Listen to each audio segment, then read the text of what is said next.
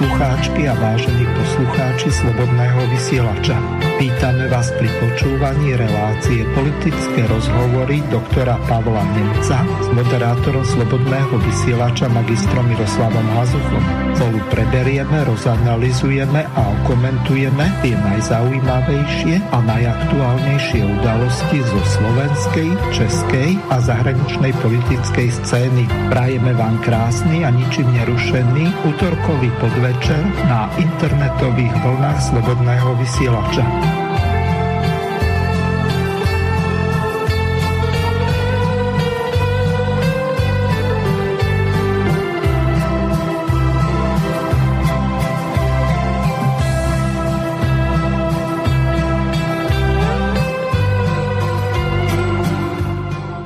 Vážené a milé poslucháčky a poslucháči, po štyroch týždňoch vás opäť vítam pri vypočutí si relácie politické rozhovory s doktorom Pavlom Nemcom, ktorého pozdravujem do Bratislavy. Zdravím vás, Pavol. Príjemné popoludne prajem vám do štúdia, takisto poslucháčom Slobodného vysielača. Aký ste mali dnes deň, okrem toho, že bol pracovný? Okrem toho, že bol pracovný, sa nič neuveriteľne nestalo, takže v Bratislave je také pochmurné počasie a dúfam, že tá nálada o vysielaní bude lepšia, aspoň z hľadiska tých tém, ktoré nejakým spôsobom chceme dneska prebrať. Možno budú niektoré také veselšie, pretože samotné tie, tie témy sú dosť veselé v niektorých tých aspektoch. Niekedy to také úsmevné cez ale budeme sa snažiť to nejakým spôsobom odľahčiť. A ak by som mohol povedať k tomu programu, už rovno, tak e, určite prejdeme v rámci prvého bodu COVID aktuálne opatrenia. Tu je stále čo riešiť a veľa sa za ten mesiac nejakým spôsobom um, urobilo. Aj zlého, aj dobrého. No a potom sa povenujeme legislatívnej iniciatíve pani Kolíkovej, pani ministerky, veľmi zaujímavej, skutočne tam sa asi najviac pobavíme. No a potom z hľadiska zahraničnej politiky by sme mohli prebrať niečo ohľadom včerajšieho stretnutia V4 s prezidentom Francúzska Emmanuelom Macronom v Budapešti, kde myslím si pre náš, e, pre Slovenskú republiku aj vôbec Európsku úniu z hľadiska aj budúceho nadchádzajúceho predsedníctva Francúzska v Európskej únii budúceho ročného od januára začínajú e, sa preberať do zásadné témy a myslím, že bude to zaujímavé. A potom na posledné sme si nechali na poslednú tému e, aktuálne napätie medzi Ukrajinou a Ruskou federáciou. Takže výborne, témy a program máme predstavený, čiže prejdeme na prvú ukážku. Pani Cigániková, alebo Janka Byto Cigániková, tak e, sa pustila do Igora Matoviča. Všetkým sa nám to veľmi páčilo, ako mu to natrela takže ideme si to vypočuť. Igor, si ty normálny? Ty si uvedomuješ, ako toto ľuďom lezie na nervy? 80% alebo 90% tvojho vystúpenia ty potom, ako predseda finančného výboru vystúpi vecne a technicky, ty stráviš tým, že 80-90% času kopeš do koaličného partnera len preto, lebo si dovolí dávať vecné, normálne pripomienky. Prosím ťa, pochop, že vecná pripomienka nie je osobný útok. Je neuveriteľné, čo ty robíš so svojím mandátom. Ty si ho dostal. Nie Saska, nie Smerodina, nie, nie Olano. Ty konkrétne si od ľudí dostal mandát, aby si zmenil túto krajinu lepšiemu. A čo s tým robíš je len to, že popeš okolo seba vždy, keď ti niekto povie, že nie si najmudrejší a tvoje nápady majú chybu. Tento nápad má konkrétne chyby, počúval si teraz Maroša, úplne vecne a technicky ti vysvetlil, aké a tie pripomienky sú na mieste. Ty ideš dať 500 miliónom ľuďom, 500 miliónov ľuďom, ktorých liečba by stala 200 miliónov miliónov a očkovanie 16 miliónov. Čo je prosím ťa na tom zlá výhrada? Prečo obvinuješ niekoho, kto ti toto povie, že chce, aby umierali ľudia, že nechce pomôcť podnikateľom? Ja normálne, ja ti nerozumiem, že nevieš pochopiť, čo ty robíš s dôverou ľudí a s dôverou ľudí v túto celú vládu. To je vyslovene tvoja robota a toto bola toho ukážka. Proste uvedom sa a prestan s týmto. No to asi chce od Matoviča neskutočne veľa. Igor to nezvládne. No ale vy to ako vidíte.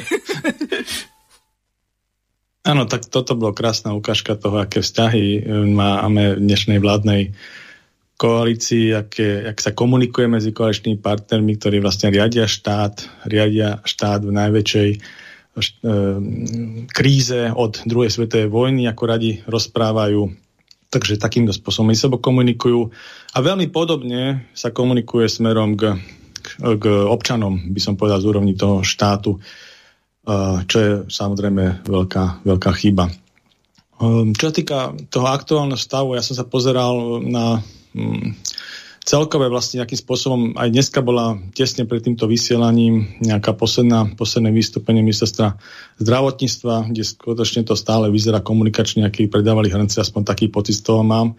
Okrem toho, že treba očkovať a za každú cenu a tak ďalej a stále tie manipulačné techniky ohľadom strašenia sa používajú, tak žiadna zásadná zmena komunikácie nenastala, na ktorú už koľkokrát to v týchto vysielaniach poukazujeme že by mala nastať aj nejaká lucidná, lucidná no, informovanosť obyvateľstva z hľadiska jednotlivých regiónov, z hľadiska aktuálnych lôžok, obsadenosti a, a tak ďalej, a tých jednotlivých opatrení. Toto všetko chýba za celý ten mesiac a som nepočul takýmto spôsobom, že by sa zmenila retorika. Najdôležitejšia vec je, že sa urobila nejaká motivačná dávka, by som to nazval, pre e, ročníky 60 a plus, čo je samozrejme najviac ohrozená skupina z hľadiska nejakého ťažšieho priebehu covidu, to znamená hospitalizačného priebehu covidu a takého, kde sú nejaké polymorbidity, alebo sa predpokladá, že by mohli byť, ktoré zhoršujú ten samotný infekčný priebeh, aj odozvu organizmu a samozrejme je tam aj najviac možných nejakých zhoršených stavov a infaustných takých, ktoré proste môžu dopadnúť zle. No a táto, táto skupina sa alebo tá e, skupina veková 60+, plus, teda má byť e, podporená e, to, tá túžba po vakcinácii finančnou inekciou, ktorá pôvodne bola zamýšľaná, tak ešte z toho obdobia bolo aj to vystúpenie pani Boto Cigánikovej. Finančnou inekciou takou, že malo to byť vo forme nejakého poukazu, pretože táto vládna koalícia má nesmierne neprekonateľnú schopnosť veci komplikovať takže miesto toho, aby nejakým spôsobom prv, prv, na prvú napadlo pána Matoviča spol, že by mali dať nejakú finančnú injekciu, o ktorej sme hovorili, tak vymysleli finančnú poukážku, ktorá sa pôvodne mala utilizovať vo forme teda 500 eur samozrejme, ktorá sa mala utilizovať predelnečne v nejakých tých zariadeniach vopred vybratných a robili sa také žarty na internete, že na lyžiarských frekoch a, a ja neviem, kaderníctva, masážnych služba a tak ďalej. Takže proste v nejakých prevádzkach a rozhodne by sa nemala utilizovať v nejakých esenciálnych potrebách. Hej. To znamená, aby dôchodcovia alebo tí ľudia 60 plus, aby sme neurazili, že nemusia byť všetci na dôchodku, tak uh, to utilizovali v týchto, týchto prevádzkach, tú finančný, ten finančný obnos. Bola tam kritika, samozrejme veľká kritika, uh, nie len nás, samozrejme, ale aj iných Takže sa to nakoniec upravilo takým spôsobom, jednak samozrejme, že ten samotný motivačný stimul, tých 500 eur, keď sa to vynásobí tým počtom ľudí, ktorých by trebalo ešte doočkovať, tam sa tam samozrejme počítajú jedna, druhá dávka, ale ešte aj tie bustre. Vychádzalo to, čo hovorila pani Ciganíková, že okolo uh, tých pol miliardy eur celkové načítané, keby ako došli všetci, samozrejme, čo neprídu. No a ona to tam komparovala s tým, že vlastne tá liečba tých ľudí, ktorá je akože samozrejme drahšia, tá liečba covidového pacienta, komplikovaného covidového pacienta v nemocnici, najmä tomu monoklonálnymi protilátkami počnúť a končiac nejakou tou hýskovou liečbou, keby ten stav si to vyžadoval, tak e, by stála asi 200 miliónov hej, eur, čo je tiež samozrejme o mnoho viacej ako očkovanie, ale nedosiahlo by ešte veľkosť kvázi tejto stimulatívnej inekcie finančnej. No a potom samotné očkovanie tej, tej zložky, keby došli všetci dobrovoľne a tak ďalej, keby boli takí uvedomili a tak by to bolo 100, to dostalo 16 miliónov eur. O tom bola vlastne komparácia finančná e, pani Boto Ciganíková, myslím, že, že, že veľmi, veľmi dobrá, aj keď teda po, podaná takým spôsobom a e, voči tomu koaličnému e, partnerovi, akým bola. No a keď sa vrátim teda k pôvodnému, takže toto sa upravilo a balík 500 miliónov sa e, zredukoval, teda 500, 500 eur na, na človeka s poukážkou sa zredukoval na 300 eur, 300 eur v keši. Ale s tým, že myslím, že tam je ešte nejaký rozdiel, že e, medzi boostrom a medzi tým novým zaočkovaním, takže nie niekto dostane 200 eur, niekto 300 eur. Ale v podstate dá sa s tým súhlasiť, ako my sme to dávno navrhovali, že keby sa všetky tie nezmysly, ktoré boli robené zase sa vrátime k tomu. E, to koleso šťastia, alebo jak to nazýval, tom, tú Matovičovú lotériu, čo bola v RTVS, ktorá neprinesla žiadny efekt, absolútne vyhodené peniaze, 26 miliónov eur. A takisto aj mm, tie, tie reklamy, tá reklamná um, nákupy v tých mediálnych domoch s tými infantilnými obsahmi myslím, že takisto nejakým spôsobom nepohli so, so, so, so v štáte, odkedy sa spustili.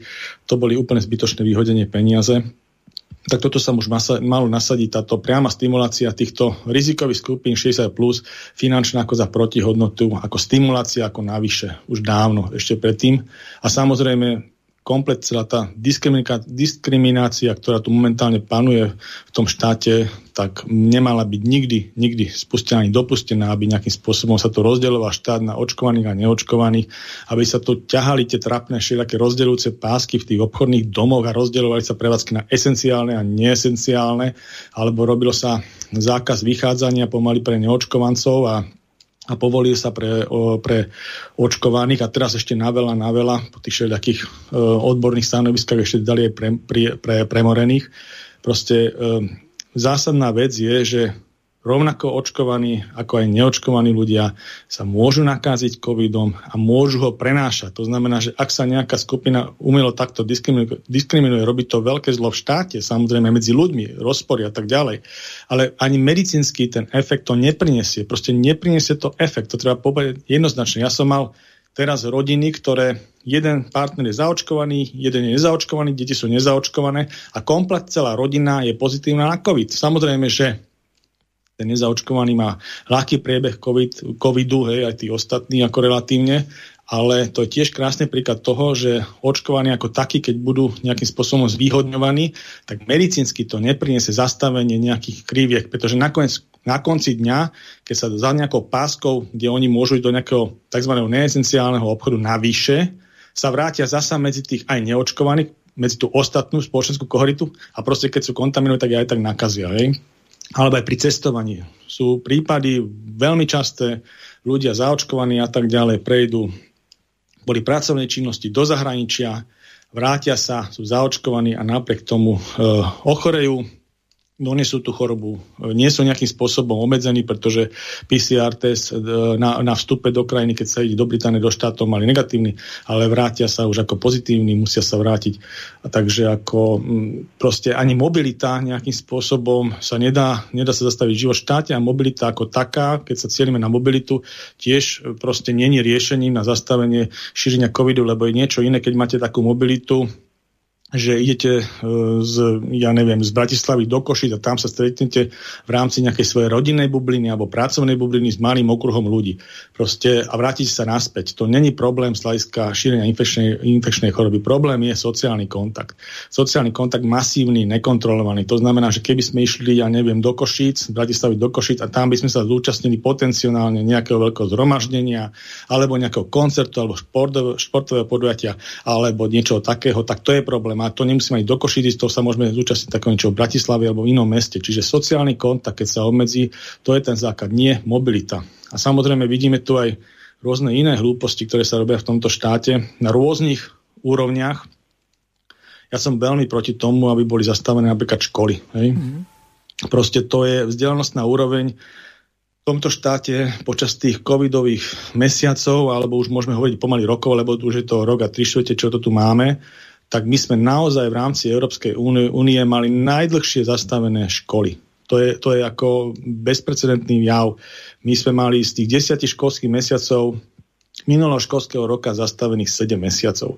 V Holandsku to bol mesiac a v iných štátoch bolo to ešte kratšie obdobie. Čiže proste toto je bezprecedentné a teraz prvé, čo ich napadlo v rámci výuky, tak zastavili zasa školstvo. Hej. Ešte musím povedať tú, tú dichotómiu toho rozhodovacieho procesu, máme, máme v súčasnosti ministra školstva zo Sasky.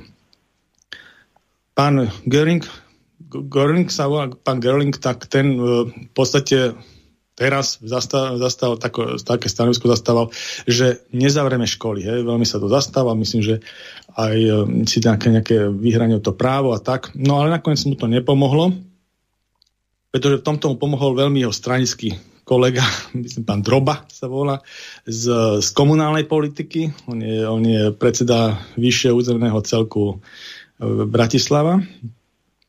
Tak e, tento, tento pán vlastne tie školy zastavil, hej, ktoré majú zriadovacej, zriadovacej pôsobnosti stredné školy a tak ďalej. Čo je z osasky, hej, človek. Takže to je ďalšia vec. A ešte, aby, to, aby zlepšil ochranu tento pán, ktorý je špecialista na obstarávanie dopravných služieb v kraji. Hlavne nefungujúcich autobusov. Áno, tento pán sa na to popísal veľmi, mm-hmm. veľmi živo v tom, že vlastne fungujúcu spoločnosť, fungujúcu autobusovú dopravu v, krajské, v krajskú Bratislave a v Bratislavskom kraji nahradil nefunkčnou, čiže nejaký Slovak Lines, Slovak Lines v podstate Arivou, Arivou, ktorá vlastne bola nakontrahovaná ako v podstate nefunkčný celok, pretože ako náhle sa ujala tej svojej z toho víťazného tendra a mala zabezpečiť Bratislave dopravu, tak sa zistila, že nemá kapacity na to, hej, čo je úplne šialené. A v tomto období to spôsobilo to, že vypadli mnohé spoje v Bratislavskom kroji a mnohé spoje sa veľmi zaustili a títo ľudia, ktorí máme takú silnú pandemickú situáciu tu na, tak miesto toho, aby išli štyrmi autobusmi z nejakého bodu A do bodu B, tak išli v tom istom čase jedným autobusom natlačený, jak, jak sardinky, hej, a v podstate mm, v tom režime, aký tu máme, čiže v tom čase ešte nebolo OTP, takže pekne sme sa premorovali v tých autobusoch. Takže takto pán Dropa tu nás zabezpečil proste e, premorovanie obyvateľstva, čo ako treba asi kvitovať. No. Tak e, takto to vyzerá táto dichotómia rozhodovacieho procesu. A to je v rámci jednej koaličnej strany. To znamená, majú rezortného ministra školstva, majú tu na komunál a takýmto spôsobom tú situáciu vyriešili. Čiže myslím, že Saska je veľmi nádejná strana riadenia štátu. V každej oblasti, v komunálnych voľbách, ktoré budú za rok, treba si to pamätať. Títo ľudia, to není o volebných heslách, čo sa stvára, hej, ako a či sa navarí nejaký goláš, ale to, to, to, to sú reálne veci, keď sa riadi štát, a hlavne keď sa riadi štát v kríze, tedy si treba všímať tých ľudí, aké postoje zastávajú, čo rozprávajú a keď sú v riadiacich funkciách, čo reálne robia. Akú víziu majú, aký postup, akú logiku to má. Hej? A keď to takéto sprostosti, vyslovené sprostosti, ktoré tu potom spôsobia to, že sa urobí lockdown, odstavia sa školy, urobí sa diskriminačné opatrenie, ktoré tu rozoštváva ľudí na základe nejakého očkovania, neočkovania, len preto, aby sa v zlatom týždni otvorili vleky a otvorili sa na nejaké, nejaké e, zariadenia rekreačné aby sa tu nám mohli proste tí správni, ktorí majú podiel na moci, hej, a podnikajú v tejto oblasti, aby nemali nejaké straty príliš vysoké, takže ako, alebo, alebo ešte na tom, nedaj Bože, zarobili. Ja teda nie som proti ním, hej, lenže teraz ide o to systémovo to spraviť, tak, aby to fungovalo aj medicínsky, aj logisticky, aj ekonomicky, proste, aby to malo hlavu aj petu, ale tu na tie opatrenia hlavu a petu nemajú a tým pádom sa nedodržiavajú, hej. A ďalšia vec, teraz som videl ešte to, že tiež to budem hovoriť v rámci tej V4, ale tam sú iné témy dôležité, ale pán Heger tam mal veľmi veľa e, takých slov kvetnatých e, o ochrane novinárov. Hej? No a v rámci toho treba povedať, že tie opatrenia, ktoré sa, ktoré sa týkajú negatívne diskriminačné opatrenia z hľadiska zastavovania tých tých prevádzkov a tak ďalej sa týkajú mnohých malých podnikateľov, malých a stredných podnikateľov. Ja neviem, tých kaderníkov a kopec tých iných povolaní, ktoré ktoré sú naviazené na živnostenský list. No a keď príjma zasa iný veľduch slovenský politický, pán Matovič, nejakú daňovú odvodovú reformu alebo revolúciu, ak tom Kvetna to nazýva, čo vlastne nič iné není len prehodnotenie určitých dátových vstupov a priorita, priorita alebo prehodnotenie priorít jednotlivých daňových položiek a odvodových položiek na iné segmenty tak v rámci tohto pripravil také zmeny, že živnostníkov, tých najviac skúsených malých a stredných podnikateľov, ktorí vlastne za rok a pol tu nás skoro krvácali na tých prevádzkach, tak ešte sa rozhodol, že proste e, nastaví likvidačné danové odvodové zaťaženie. Hej. Myslím, že, myslím, že z e, súčasných nejakých v priemere, ja som videl také prepočty, že z 30 tisíc, keby mali ročný, ročný zisk, tak vlastne e, na odvodoch v súčasnosti e, zaplatia, majú tam nejaké tie 60% paušálne výdavky, tí živnostníci, takže zaplatia štátu v súčasnosti tých 30 tisíc, 3800 a podľa pána Matoviča návrhu by to bolo až 8700 eur. 8700 eur v podstate po nejakom roku a pol tej covidovej výluky. A v komparácii, keď zoberieme ten náš civilizačný priestor ve štvorky, tak napríklad v Maďarsku by to bolo teraz podľa ich platnej legislatívy, ktorá sa nechystá zmeniť, z tých 30 tisíc reálne, ktorý by zarobil maďarský živnostník, euro, tak by zaplatil momentálne 1700 eur, hej, pre komparáciu, aby ste vedeli, aký, aký to je rozdiel.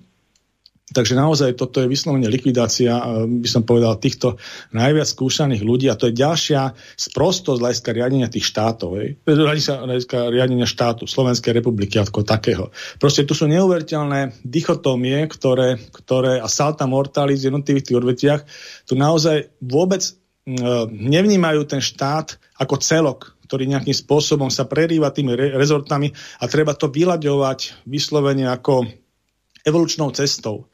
Nie, oni robia vyslovene ťažký rezortizmus, nekomunikujú medzi sebou a keď sú takéto zásadné veci, tak vyslovene ako to môže skončiť až fatálne pre celé, pre celé segmenty. My hovoríme, že v rámci toho podnikateľskej činnosti my sa prepadáme z hľadiska HDPčka, my sme už poslední v rámci V4 a myslím si, že to bude, bude len pokračovať aj z hľadiska e, vývoja štátneho dlhu a iných vecí. Veď keď zoberete aj tu tých 500 miliónov eur, čo chceme dať, alebo teda bude to možno nižšia cena na tú stimuláciu. Slovenský rozpočet, myslím, že je okolo 17,5 miliardy a teraz na Bajdove od stola sa rozhodne, že 500 miliónov alebo dajme tomu 300 miliónov dáme, dáme na stimuláciu tých dôchodcov. Úplne nepremyslenie, viete. Tam pôvodne my sme rozmýšľali, že by sa stalo 100 eur k tomu očkovaniu ako stimulatívna dávka, ale tu je taká, taký veľkársky štýl, že proste nie 100 eur, dáme 300 eur, hej, zasa, hej, alebo, alebo dokonca až 500 eur. Čiže proste keď zoberete z tých, z tých 300 e, miliónov eur, ktoré by išli vlastne, alebo majú ísť na túto inekciu, alebo sú alokované predbežne, uvidíme, aké tam bude plnenie, koľko ľudí má záujem o, tú, o to očkovanie s takouto stimuláciou, tak za 100 miliónov eur sa urobí jedna nemocnica krajská. Hej, na zelenej lúke. Takže ako aby mali ľudia v komparácii, že tri nemocnice vyhodí takto do luftu človek, ktorý má tú kompetenciu od vás, v 20. roku to získal a môže takto rozhodovať s vernými financiami. A v podstate má nulovú oponentúru. Hej? No, v, rámci, tak, v rámci tej svojej koalície. Čiže aby sme si uvedomili, aké to sú obrovské peniaze a jak sa s nimi nakladá. Neefektívne sa nakladá. Veď nie je tiež náhoda, však to nehovorím, že sa to robí len teraz. To sa tu robilo dlhé roky, hej, rôznym spôsobom za tých 30 rokov. Veď e, je to pekne vidno aj na tých ostatných líniových stavbách, čo tu máme. Nie len na stave zdravotníctva a na stave nemocnic, aké máme, hej, že vlastne by sme tu vybudovali jednu nemocnicu za 30 rokov. Ale aj na stave, na, na stave ostatných líniových staveb to vidno koľko máme ciest, ako máme diálničnú sieť. Keď zoberiete Chorvátsko, sa hovorilo, jaký, jaký e, mali oni náskok v rámci Jugoslávie a tak ďalej, potom tam bola tá vojnová vojnová vrava v rámci bývalej Jugoslávie, si tam všetko rozbombardovali a tak ďalej a sme hovorili, ak sme dobre rozdelili to Československo, že tu všetko ostalo v miery a tak ďalej. Nič sme si nezbúrali, hej, ale dneska, keď ide do Chorvátska sa podreť, po tej vojni, čo oni absolvovali, tak tam máte neuveriteľnú diálničnú sieť. My sme tu ešte neboli schopní za tých 30 rokov miery vybudovať ani diálnicu do Košic. Hej? Ešte nás predbehli aj Maďari, že vlastne nám spojili Košice v podstate od hraníc s Bratislavou diálnicou. Tak potom ako tu je niekde chyba, niekde je veľká chyba, ale to nie je len chyba tejto vlády. Táto sa ničím nevyníma hej, oproti tým ostatným. Samozrejme ešte môžeme hovoriť, že to bol hlúpejší, ale, ale tu nebola nejaká vláda ani v predchádzajúcom období, ktorá by nejakým spôsobom systémovou vízii potiahla ten štát v jednotlivých segmentoch tak, aby sa nemusel na konci dňa hámbiť. Mám tu ďalšiu ukážku pripravenú. No, v tej predchádzajúcej tak Cigániková vytrela s Matovičom podlahu v parlamente a teraz to bolo opačne. Za Matovič vytrel parlamentnú podlahu s Erikom Tomášom a to sa mi veľmi páčilo. Neviem, či ste to počuli. Áno, včera sme my, poslanci za stranu Hlas, sociálna demokracia, podali pomocnú ruku a súhlasili sme a schválili, aby tí seniori na 60 rokov, ktorí sa dajú zaočkovať, dostali 300 eur. Keby sme, alebo keby to celé záviselo aj od hlasov opozície, tak jedine strana hlas bola tá, ktorá naozaj, ako sa hovorí, zdvihla ruku za 300 eur pre seniorov. Ale keďže ten plán, respektíve ten návrh bol iba o tom, že len pre zaočkovaných, tak tu prichádzam teda s tým návrhom, ktorý sme už samozrejme avizovali a ktorý sme už viackrát spomínali, aby sme v čase obrovského zdražovania pomohli všetkým dôchodcom, opakujem dôchodcom, pretože tí už nepracujú, a to sumou 200 eur. Celý čas sme o tom hovorili a opakujem, pokiaľ sme my, pán minister, podali tú pomocnú ruku kvôli dôchodcom, chcem sa vás takto verejne opýtať v pléne, či si naozaj neviete predstaviť, lebo vy máte tú silu, vy máte tú moc, aby naozaj všetkým dôchodcom išlo 200 eur, pretože sa zvyšuje všetko. Potraviny, energie, lieky, viete dobre, s čím dôchodcovia sa pasujú. Toto by bol podľa mňa vyvážený a spravodlivý návrh, o ktorom sme tu celý čas hovorili a chceme to už urobiť pozmeňujúcim návrhom k návrhu štátneho rozpočtu a to tak, že podstatou toho pozmeňujúceho návrhu je, že navyšujeme kapitolu ministerstva práce o 300 miliónov eur, pretože keď si to prerátame, že máme starobých dôchodcov milión 100 tisíc, ale potom tu máme ešte vdovcov, vdovy, siroty a tak ďalej. Spolu je to niečo milión 400 tisíc e, rôznych typov dôchodkov, tak suma 300 miliónov by postačila na to, aby každému dôchodcovi bez ohľadu na akékoľvek podmienky tých 200 eur išlo. Môžete, pán Matovič, e, reagovať zase svojím spôsobom, môžete urážať, môžete nakydať, ale ešte raz opakujem, my sme včera podali pomocnú ruku, my sme chceli, aby dôchodcovia nezostali všetci bez akéhokoľvek centa, preto sme podporili aspoň tých, ktorí sa dajú zaočkovať, lebo 300 eur je pre nich veľká suma. Ale teraz normálne žiadam, prosím a argumentujem, aby aj vy ste sa zamysleli vy ako minister financí a vláda nad tým, či nechcete pomôcť všetkým dôchodcom takouto ekonomickou pomocou v tomto ťažkom čase. Vy ste to aj kvázi naznačili, že by ste si tú cestu vedeli predstaviť tým jedným návrhom, keď ste hovorili, že tak budú zo 500 eur poukážky a 100 eur priama finančná pomoc, tak keď ste teraz nedali 500 eur, ale 300 eur, síce cash, čo je veľa lepšie, tak by vám mali zvýšiť prostriedky na to, aby ste 200 eur vyplatili všetkým dôchodcom. Pokiaľ tak urobíte, vieme si na to podať ruku. Nemusíte schváliť náš zákon. Nemusí to byť vôbec opozičný návrh. Pokojne to urobte sám a my vám tu slúbime, že všetkými rukami a nohami by sme takýto návrh podporili, alebo takéto riešenie podporili, lebo od začiatku sme hovorili o tom, že tento návrh smerom starším ľuďom by mal byť kombinovaný a pozostávať z motivačnej zložky, ale aj z priamej finančnej pomoci. Teraz prečítam svoj pozmenujúci návrh. Prosím, zastavte mi čas, ktorý je vlastne zastavený automaticky. To bolo celkom také zaujímavé, keď ste to čítali nejaký ten pozmeňovák a hovorili ste o tom, že vlastne vy ste podali pomocnú ruku pri tých 300 eurách, tak teraz my by sme mali vlastne súhlasiť s tými 200 eurami. No tak skúsme si povedať naozaj celú pravdu. Poprvé, vy ste nepodávali pomocnú ruku. Keď to poviem obrázne, dobre, pomocnú ruku dávate tomu, kto potrebuje pomôcť. My sme už nepotrebovali vašu pomoc. My sme vašu pomoc potrebovali, alebo ja som potreboval 3.12.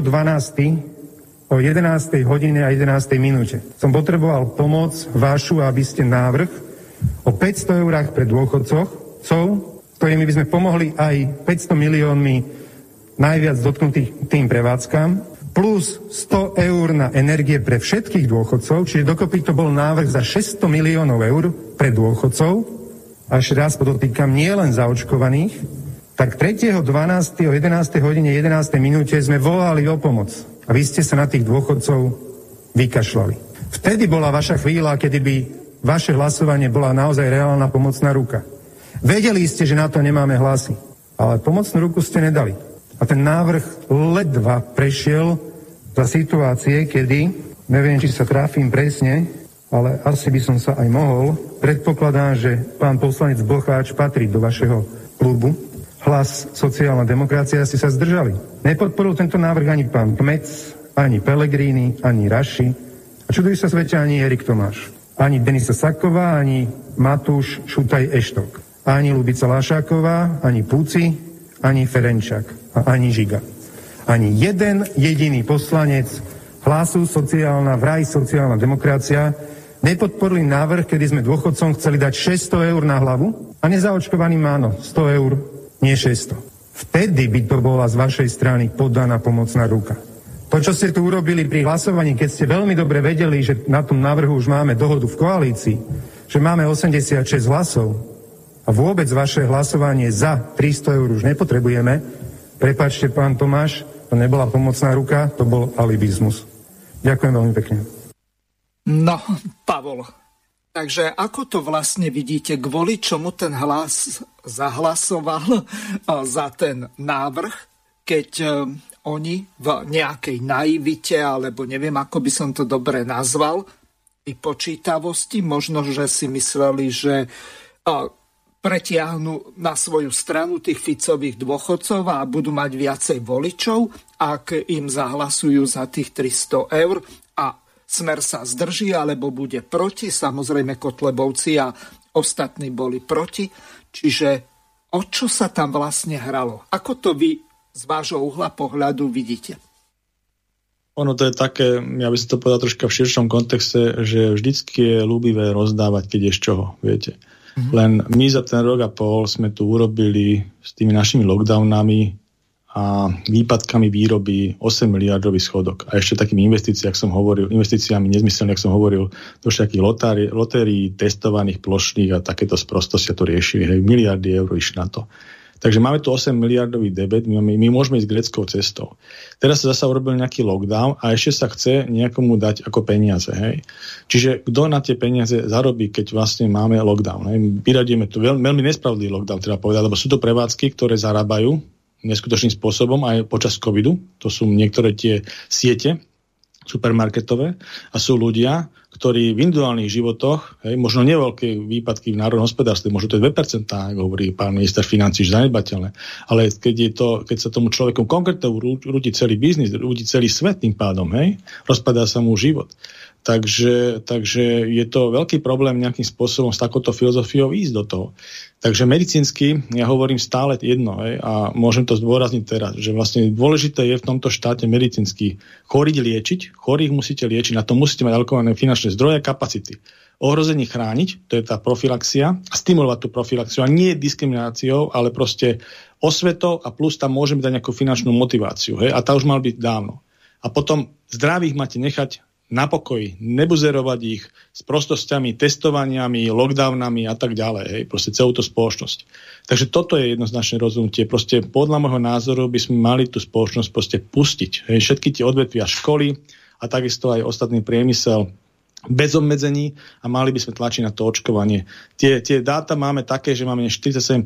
Hej, 47% máme zatiaľ naočkovaných. Uvidíme, čo život priniesie, jak sa to bude prejavovať. Tie nemocnice zatiaľ tam je 3300 ľudí. Nemáme presnejšie dáta z hľadiska rozloženia ja neviem, tých 3300 ľudí, koľko je v jednotlivých regiónoch, koľko je na tých intenzivistických e, lôžkach, hej, tých hiskových a tak ďalej. Také dáta nie sú. Ja som očakával, že toto budú zverejňovať hej, minimálne týždennom rástri a nejakým spôsobom na tomto získavať ľudí aj, aj tú, tú, tú informačnú sieť vlastne podporiť hľadiska tej, tej, tej možnosti sa očkovať a toho pochopenia celej tej situácie, že, že je to naozaj dobrá vec. Takže, takže toto tu nenastalo. No a tým pádom e, toto, čo hovoríte, tak vlastne je len také nejaké, taká nejaká vec, že vlastne dobre, tak dáme im 300, dáme im 500, samozrejme to je ľúbivé a opozí, pre opozíciu zvlášť, pretože tá neniesie tú zodpovednosť za, ten, za tú finančnú správu štátu. No a e, mala, mala by som povedal, z veľkej časti tá opozícia taký antisystémový pohľad tomu, hej, taký, že nie, nebudeme to dávať a je to celé hlúposť a keď ste prišli aj z, takého, z takého vecou ako poukačka, čo si myslím bola dosť nezmyselná, ale, ale tá priama kešová podpora toho celého, zasa by som povedal, že má svoje rácio ale inak by to rácio vyzeralo, keby to bola solo kešová podpora bez tých diskriminačných opatrení. To znamená, že išiel by celý štát, chodilo by sa do školy, chodilo by sa do zamestnania, bolo by to dobrovoľné očkovanie, žiadna diskriminácia, žiadne pásky. A navyše máme tu takú maličkú motiváciu pre toho, kto váha s tým rozhodnúť sa pre očkovanie alebo neočkovanie tak dáme vám ešte nejakú finančnú hodnotu od nejakého veku v tých rizikových skupín. Hej, to by úplne inak vyzeralo. Hej. Aj tá podpora tohto by úplne inak vyzeral, ako keď je to takto, že to je to vlastne cukor a bič zároveň. Hej. Proste to sa veľmi ťažko tu nahľada nejaké lucidné stanovisko. Keď na jednej mhm. strane vyslovene ničíte ten štát e, tou diskrimináciou, a na druhej strane dávať tu nejakú pozitívnu zložku. A čo sa týka pána Pelegrino, tak myslím si, že skorej sa chcel troška oddeliť od svojho 20-ročného tútora, mentora, pána Fica, lebo ten má také tie antisystémové postoje, to je možno jeho kalkul. A pán Pellegrini ten má troška postoje smerom k tomu progresívnu Slovensku a k tejto, tejto liberálnej, liberálnej, by som povedal, poetskej entite, ktorá tu nejakým spôsobom je zastúpená tak e, predviezol taký ako systémový kvázi prvok, že dobre, tak e, bude to kešové a podporím to. Ale to sú z hľadiska tej politickej veci také marginality. Viete, to je dôležitý systémový pohľad na riadenie toho štátu, na tú správu. A tá, tam toto nejakým spôsobom nerieši, lebo aj teraz tie najnovšie opatrenia vlastne sú hulvácká diskriminácia keď vlastne hovoria, že premorení a očkovaní môžu chodiť von a môžu chodiť do týchto prevádzok a neplatí pre nich nejaký zákaz vychádzania. Ja neviem, či ešte návštevy rodín tam v tom nenechali alebo nenechali, proste úplne z prostosti. a na druhej strane ako neočkovaní, tí už majú právo chodiť len pomaly ako do práce a nejaké tie esenciálne potreby si riešiť. Viete, to, to sú vyslovene ako, až by, až, mi, až by e, rozum zastáva, že vlastne kam sme sa to dopracovali. Hej. Nikto, nikto takýmto spôsobom nekomunikuje fakt v Európskej únii uh, tú, túto, túto hm, pandemickú situáciu ako z hľadiska riešenia toho štátu. To Slovensko je v tomto neskutočný extrém.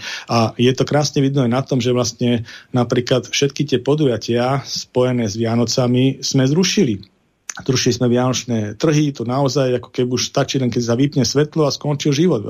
Taký pocit toho mám. A potom vlastne v komparácii s tým úplne inak vyzerá Maďarská republika, kde vlastne chodia ľudia do deru a ja neviem, do týchto reštaurácií pohraničných a, a fungovať, ako žiť reálne, hej, alebo chodia do Polska, do Katovíc a do týchto, do týchto stredisk. Ešte chodia aj do Českej republiky, kde síce tiež v rámci Prahy a ja neviem, pre nás rušili vianočné trhy, ale ostatný život tam je rád no, len takto, neviem, či ste pozerali tie videá. Ľubo Blaha poukázal, že aký je život večerný v Prahe a aký je na Slovensku. Na Slovensku, konkrétne v Bratislave, ľudo prázdne, sem tam nejaký náhodný chodec išiel a v Prahe to normálne žije, ako keby sa tam vôbec nič nedialo. Stánky sú tam všeličo možné po tých námestiach, takže toto je dosť taký zásadný problém, že kam vlastne to smeruje. A ešte druhá poznámka. Podľa toho, ako bolo dohodnuté tesne pred voľbami, tak eh, tí dôchodcovia mali dostať 13. dôchodok vo výške 460 eur ako nejakú egalitárnu dávku bez ohľadu na výšku tých dôchodkov. A teraz im dajú možno nejakých 150 a 300 len tým, ktorí budú zaočkovaní a to ešte nie všetci, ale len vybrané skupiny.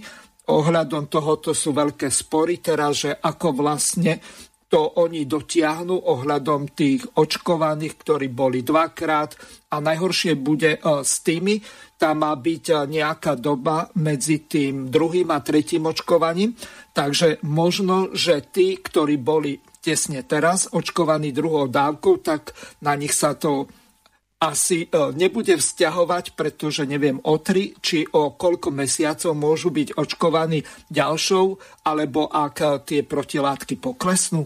Toto by bolo dobre, keby ste vysvetlili, ak máte o tom prehľad. Uh, Samotné, samotné to som až tak neštudoval dopodobne, ak to nastavili tie finančné stimuly z tých 300 a 200 eur, musím povedať, ale ako, um, čo sa týka ešte tých vianočných trhov, by som sa vrátil k tomu, lebo mi to tak, um, čo ste vy hovorili, že tam ten život funguje normálne, lenže to má aj svoje ekonomické dôsledky.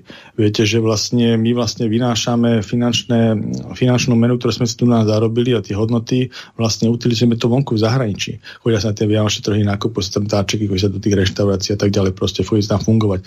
Čiže tým pádom my tu aj ničíme, to, to, okrem toho, že musíme mať zavreté, tak vlastne ako um, zasa ďalšie peniaze nám ešte aj týmto um, rozhodnutím vlastne budú chýbať, že tam, že tam vlastne sa vyvážajú do zahraničia. Takže to, to, je, je, to je ďalšia vec. Ale... A čo týka ešte tohto, ano. pardon, ešte um, sa vrátim, uh, tých finančných, my sme sa o tom bavili, že vlastne ja som nečítal inde, že by bolo nejaký väčší stimul ako 100 eur. Hej konkrétne v Spojených štátoch to bolo nejakých 100 dolárov, tak dobre, na, na, na európsku menu je to možno uh, 80, 83 alebo tak nejako euro, tak keď dali 100 eur, to by bolo také aj na slovenské podmienky, myslím, že veľmi dobrý stimul a že by sa chytili, však uvidíme, aký bude výsledok, chytíte sociálne skupiny. Tých, tých 200 až 300 eur mi sa zdá byť tiež ako pre, premrštené z hľadiska na súčasnú finančnú situáciu aj štátu, aj celkové, čo tu už máme, že vlastne to nie je opatrne na začiatku toho, ale po nejakom roku plitvania alebo roku a pol plitvania. Takže tomu, to, v tomto, tejto súvar, v tomto kontexte by som povedal, že určite stačila menšia suma, že je to také určité veľikástvo, no ale tak pán Matovič má rád takéto veľikástvo, čiže on sa tým prezentuje, má rád také bombastické veci, tým, že to bol taký marketer, tak on potrebuje také, ako bolo plošné testovanie, viete, a zavolá nám George Major a proste spýta sa, alebo Tony Blair to myslím bol v, a spýta sa o to, jak to tu funguje, hej, a potom nejaký taký ekvivalent skúšia v Liverpoole a rýchlo sa z toho poučia. Takže ako, a to bola čistá premorovačka, to si povedzme rovno, to, to testovanie plošné. Tých 3,6 milióna ľudí, čo to prišlo, boli donútení, lebo by išli na druhý deň pomaly do práce, hej. Takže a tej sa premoria potom došli rekordné počty na Slovensku z hľadiska umrtnosti ale zase všetko zle naše dobre, čiže v tomto prípade my sme nechali to premorovanie celkom slušné, však sa premorovalo cez detské kolektívy, ak bežali tie školy, takže teraz uh, máme, myslím, že nejakých len 2000, 2000 ľudí a to boli väčšinou ľudia v tom staršom veku, veku s polymorbidnými di, diagnózami, ktoré vlastne ten, ten infekčný COVID uh, nebol ako hlavnou príčinou uh, tých, tých infastných priebehov toho ochorenia, ale tým, že to boli polymorbidity, že mali aj iné kolaterálne ochorenia alebo diagnózy so sebou, tak vlastne to, to nejakým spôsobom, to tak ale funguje infekčné ochorenie všeobecne, to aj v rámci chrypkovej epidémie, ktorá každoročne na Slovensku bola, tak vždycky nejakým spôsobom e, tej, v tých vlnách dvoch, ktoré prichádzali v oktobri a v novembri a prvá vlna a druhá vlna v tých februári, marci boli väčšie, väčšie umrtia medzi tou staršou populáciou s tými polymorbidnými diagnózami. Hej. Takže to, to je štandardný priebeh. Teraz sa k tomu miesto chrypky pridal COVID, ale to, sú, to, to je normálny spôsobom. A keby sa to aj takto komunikovalo, viete, že v Slovenskej republike hm, každý rok priemerne, ja neviem, od roku 2010 zomrelo v priemere od 55 do 50, e, alebo od 50 do 55 tisíc ľudí každý rok. Hej? A zhruba také, taká, také množstvo aj bolo akože narodených, teda taká bola aj natalita ako príchod nových ľudí. No a čiže plus minus my sa nejak nerozširujeme, ale ani nevymierame ešte. Sú na tom v Európskej únii podstatne horšie niektorí ľudia bez migrácie, tie štáty niektoré by vyslovene starli a, a a vytrácali by sa. No takže takýto, takýto nejaký priemer. No a teraz sa veľmi často používa v rámci argumentácie, možno ste to všimli, v tých novinách dávajú počet umrtí, že koľko umrelo. Aj dneska bola štatistika na webe ministerstva zdravotníctva, že umrelo nám 101 ľudí na COVID. Hej. No ale keby bolo v komparácii, že keď zoberete od 55 do 50, teda od 50 do 55 tisíc ľudí, že zomre každý deň, tak to je plus minus denne 140 ľudí proste na Slovensku. Každý deň zomre od roku 2010. Hej čo sa pozeral ten štatistický úrad, čo vyhodil. Takže keby sme mali každý deň v tiráži novín, že 140 ľudí a teraz ten diagnostický mix, že ja neviem, dominante z toho zomierajú ľudia na kardiovaskulár, to znamená srdcovo cievne príhody, buď mozgové, alebo infarty, alebo také dačo pucné bolie. Tak to zomre, dajme tomu 60%. Takže z toho z tých 140 mŕtvych nám tu na zomrelo, ja neviem, 80 ľudí na kardiovaskulár, potom tu máme nejakých 15% v priemere e, zomiera na onkologické ochorenia, tak ďalších 30 ľudí nám tu na zomrelo na onkológiu a takto by sme ten diagnostický mix každý deň v týráži s týmto by noviny začínali. No jaká by to bola propaganda? Čo by to evakovalo u tých ľudí, u toho obyvateľstva? No čistý strach, hej? čistý strach. A to nehovorím o tých ľuďoch, čo, ľuďoch, čo tomu rozumejú, čo majú nejaké medicínske vzdelanie, ale u ľudí, ktorí proste tomu nerozumejú, vôbec úplne inými vecami sa v živote zaoberajú, tak proste proste strach. To je celé.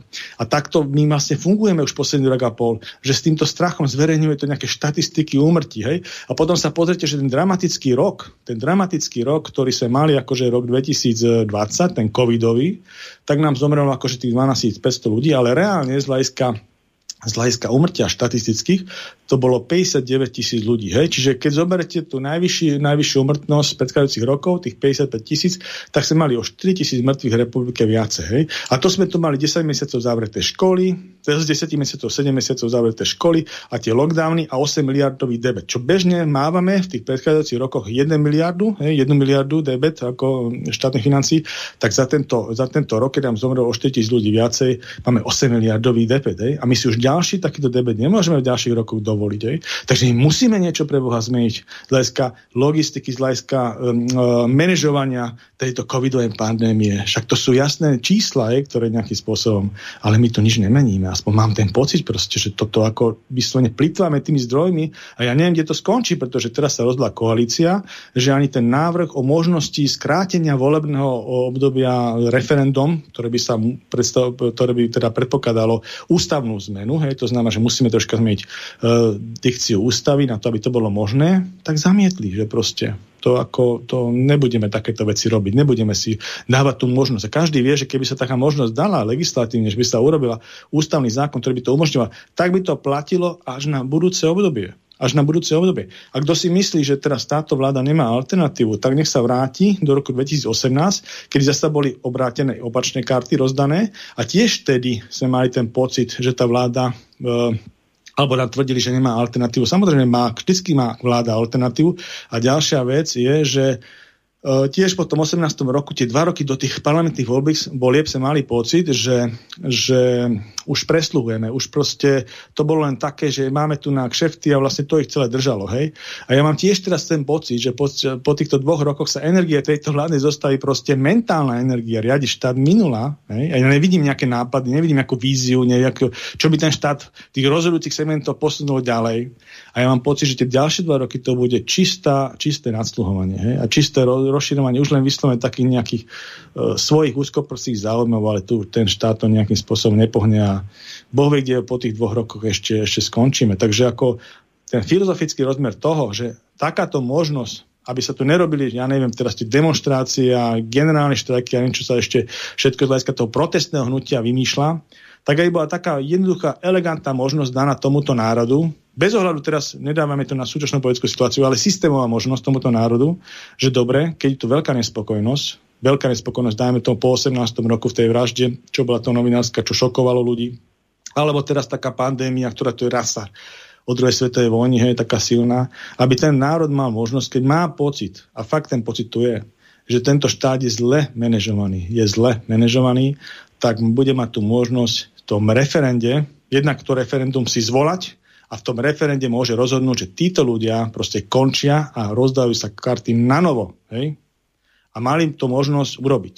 Takže mne ide o toto a ja myslím, že veľmi to pomáha slovenskej demokracii a nášmu vývoju celkomu 30-ročnému, keby sme túto možnosť dali. Takže ja by som bol veľmi rád, keby to oni prehodnotili. To už sa nebude týkať tohto volebného obdobia. Hej? To už sa nebude týkať tohto volebného To sa bude týkať tej možnosti do budúcna. Hej? No takto, spýtam sa vás na dve dôležité veci. Jedna je tá, že ten návrh, tuším, že nejako koncom júna bol podaný, myslím Tomáša Tarabu, na zmenu ústavy, ktorú navrhol Marek Geci. Tam sa jednalo o doplnenie tej časti, že kedy prezidentka môže vypísať nové voľby. Takže aj v tom prípade, ak referendum bude odhlasované, že skrátka môžu konať nové voľby, že je to vôľa ľudu. Teraz e, je tá polročná pauza, čiže e, niekedy e, pred Silvestrom, to vychodí, neviem, na 27. alebo 8. decembra, tak by už o tejto veci mohol parlament hlasovať. Čiže teraz je problém zásadný ten, že či tí ľudia z koalície, pretože opozícia má 54 mandátov, pretože Šimko je už koaličný poslanec, hoci bol zvolený za LSNS, je momentálne u Kolárovcov, aj s nimi hlasuje, takže o tom nie je pochyb, veď e, nakoniec aj e, ten motivačný zákon s tými 500 e, eurami, tak on posunul do druhého čítania, či lepšie povedané, aby sa o tejto veci mohla vôbec ďalšia schôdza konať.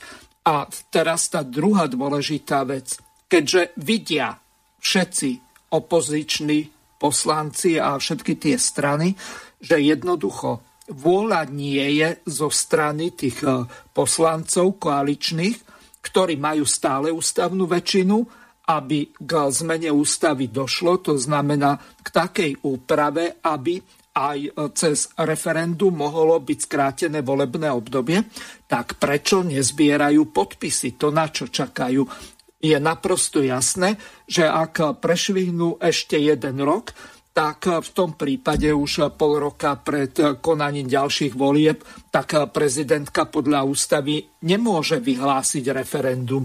To sa môže konať až deň volieb, takže ja neviem, na čo čakajú. Čiže e, táto otázka v tomto zmysle e, znie tak, že dokedy vlastne pri tomto veľmi zlom manažovaní štátu zo strany vlády a takisto aj veľmi zlých zákonov zo strany parlamentu, tak eh, dokedy ten ľud vlastne má čakať.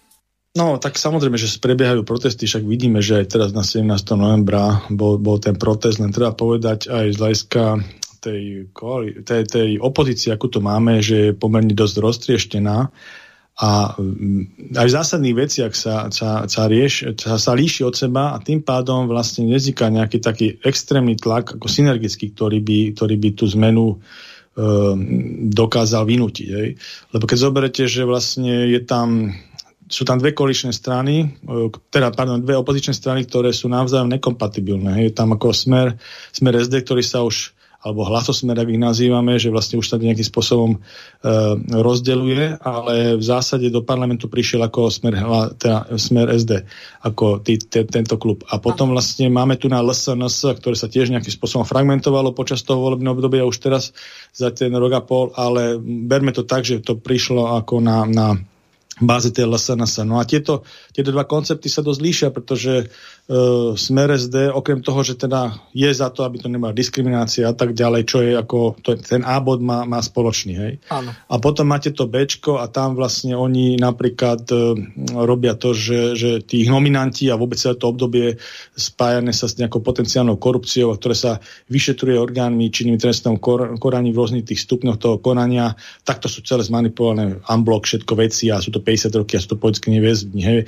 Na tomto synergiu z iného, inej názorovej bubliny proste nezískajú. Hej. Proste toto mnohých ľudí odráca, ktorí s tom máčkom súhlasia. Nesmie sa tu na diskriminovať a tieto opatrenia a manažovanie pandémie je zlé, zlé, zlé. Treba ho zmeniť, musíme si vynútiť ten tlak. Ale s tým bečkom nesúhlasím. Potom máte LSNS. LSNS zasa má Ačko, áno, diskriminácia, to zasa pomenujeme správne. Súhlasíme s tým, je tam tá synergia. A to bečko majú proste na každých tých meetingov dávajú, ja neviem, že oni sú proti tej integrácii alebo alebo tú integráciu, ktorú sme zasiali, oni chcú vrátiť späť. On vystúpiť z NATO, ja neviem, vystúpiť z EU, alebo takýmto spôsobom ten koncept. Zasa je to vec veľmi rozdeľujúca. V rámci ich bubliny možno zaujímavá, hej, ale v rámci väčšej synergie na tom Ačku, hej, na tej diskriminácii by sa zhodli, tak to proste ľudí odráda. Za nich sa takisto nejakým spôsobom nepostavia. No a potom máte nejakú tú občianskú iniciatívu, ktorá akože by bola nadpolitická, nadstranecká, tak ja som si tam všimol ako jedno, jedno také pitoreskné združenie sa volá, že, že uh, občianský tribunál, hej, a to je vlastne, to je vlastne taká dikcia, že áno, Ačko máme proste diskriminácia a tak ďalej, hej. Ale potom v rámci toho Bčka uh, rozprávajú také veci, že nič tu proste neexistuje a ja neviem, uh, Slovenská republika neexistuje, všetko je proste nejakým spôsobom uh, už nelegálne, hej, a my sme partizánska vláda a nás tu na nejakým spôsobom počúvate. Viete, takéto, takéto bizarné predstavy zasa odradia množstvo tých ľudí, neurobia na tom synergiu, to Bčko proste to je úplný bizar, hej. Takže Ačko majú spoločné tie subjekty, ale potom sa ďalej veľmi zásadne líšia. Takže a niečo také, že lucidné, také systémové, hej, systémová, konzervatívna politická strana, ktorá v mojom prípade, hej, by robila to Ačko a za tým Bčkom by neboli tieto voloviny, ktoré tam majú tie ostatné subjekty, tak tá tu není na trhu. Hej? A potom tu je veľká poptávka, ale není tu zatiaľ na tom trhu. Veľmi to chýba. Hej? A to by mnohé veci, mnohé veci vyslovene výrazne posunú dopredu, keby tu takáto strana bola. Hej? Tá by tu synergiu spravil. Lebo takéto, taká tá, taká tá, e, to schopnosť zjednotiť sa za tým Ačkom, za tou diskrimináciou, tak to je to obrovské to nie sú náhodou tie veci, ktoré vychádzajú v tých prieskumoch, že majú taký veľký stupeň nedôvery súčasní, súčasní mladí činiteľe. Lebo to je realita. Hej?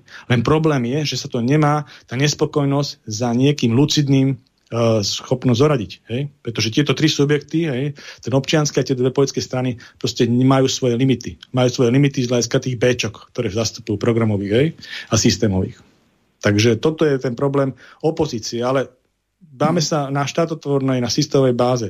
To znamená, táto vec, táto vec hľadiska toho referenda je rozumná. To je jedno, kto s tým prišiel, hej, ale je rozumná. Táto možnosť by mala byť ústavou daná tomuto národu. Že v nejakom čase, ja neviem, rok po voľbách a rok pred voľbami by sa to už nemalo robiť, ale v rámci toho, tých dvoch rokov uprostred toho volebného obdobia by táto možnosť mala byť umožnená, teda urobiť to z tej ústavy a môže tam ostať aj to kvórum, hej? lebo to kvórum je brutálne, to si povedzme rovno. Keď má prísť na to, aby si mohli vyhlásiť referendum o, tom, o, tom, o tejto veci, aby tam malo dojsť nadpolovičná väčšina všetkých zapísaných voličov, však to je 2 milióny, 2 milióny 300 tisíc ľudí, plus minus autobus. Mm. To je brutálne. To je také kvôru, že keď títo ľudia prídu, že chceme nové voľby, tak tam není diskusia. To všetci šúchajú nohami. Vrátane parlamentu hej, slovenského. Všetci šúchame nohami. Hej, veličenstvo občan rozhoduje. Dobre, Takže, tak. Skúsme sa posunúť ďalej, lebo čas nám neúprosne unika. Hovorili sme o tom, že krátka strana hlas začína nejakým spôsobom rozohrávať nejakú zákulisnú politiku. Grendel bol veľmi vytočený, takisto aj Heger, aj Matovič, že sa Pellegrini tajne stretol s prezidentkou a že nejaké skrátka intrigujú alebo niečo také sa v pozadí deje a zas na druhej strane strana Progresívne Slovensko má jednu strašnú politiku. Irina Biháriová vyhlásila, že ona ide donúcovať ľudí k tomu, aby sa dali očkovať. Toto fakt zostáva strať rozum a teraz to prehrám a vy to komentujete, lebo mňa prešiel mraz studený po chrbte, keď som to počul. Ak Pelegrini potom Sulik a e, táto Nána sa dajú dohromady, tak e, Boh ochraňuje Slovensko. A teraz k tomu, ako by sme teda vynúcovali povinné očkovanie my, ak osoba, ktorá odmietne očkovanie, ochorie, tak náklady na jej liečbu nebudú hradené zo zdravotného poistenia. To znamená samozrejme, že lekár jej nemôže odmietnúť liečbu, ale všetky tie náklady bude musieť znášať sama, budú vymahateľné, budú exekuovateľné. Pekný zvyšok dňa. Dovidenia. No. Krása. No. Ja by som k tomu povedal, jednak, že samozrejme môžeme to zobrať aj z toho progresívneho slovenského, čo to je za subjekt, čo ponúka, ale vyjadrím sa k veci. E, to, boli voľakej také úvahy, že keď sa robil systém všeobecného poistenia, takže e, niektoré, niektoré tie skupiny obyvateľstva by mohli platiť e, väčšiu, väčší príspevok, alebo niektoré diagnózy, e, napríklad keby s nimi ochoreli, tým, že vedú nejaký rizikový faktor, hej, že prevádzkou v živote napríklad sú to fajčiari, takže by si priplácali na liečenie tej diagnozy, napríklad na onkológiu, ja neviem, pretože, pretože fajčiarom vychádza, že 8 e, krát častejšie dostajú, dostanú nejaký onkologický, onkologický priebeh ochorenia, ja neviem, horných dýchacích cestách alebo dolných, hej. No ale potom sa od toho upustilo, pretože to nebolo realizovateľné. No lenže čo... oni toto robia cez e, extrémne zvýšené spotrebné dane e, z tabaku, cigariet a ostatných týchto spôsobom, výrobkov. Hej. Takže e, vrátane aj tých inhalačných prístrojov, ktoré sú elektronické, čiže z tohoto hľadiska tie dane sú brutálne. Už hádam, horšie sú už len na minerálne oleje a paliva pohonné hmoty. Áno, ale to je troška iný prvok, ale táto, tento vstup bol o tom, že vlastne ona to chcela pani Biharieva robiť cez zdravotné poisťovne, hej? že vlastne tam by sa to ako nejakým spôsobom, na, lebo, lebo zdravotnú starostlivosť v štáte preplácajú zdravotné poisťovne. To je jedna Takže... vec, ale máme článok 40 na základe zdravotného poistenia máme bezplatné, bezplatnú zdravotnú starostlivosť. No, keď ide niekto k stomatologovi, tak mu padne sanka, vypadne peňaženka, keď vidí ten účet, lenže zase na druhej strane tak tá ústava hádam zatiaľ platí, aj keď ten ústavný súd má asi také výroky ako Delská veštiareň, ale to nemienim komentovať viacej. Hej, čiže vrátim sa, mhm. vrátim sa k tomu, takže, takže tie pôvodné zámysly boli také volakedy, hej, to bolo možno začiatkom 90 rokov, keď sa tvoril poistný systém všeobecného poistenia, keď sa prechádzalo na systém zdravotných poistení, lebo za komunizmu to neboli a platilo sa to všetko z rozpočtu, zalokované čiastky.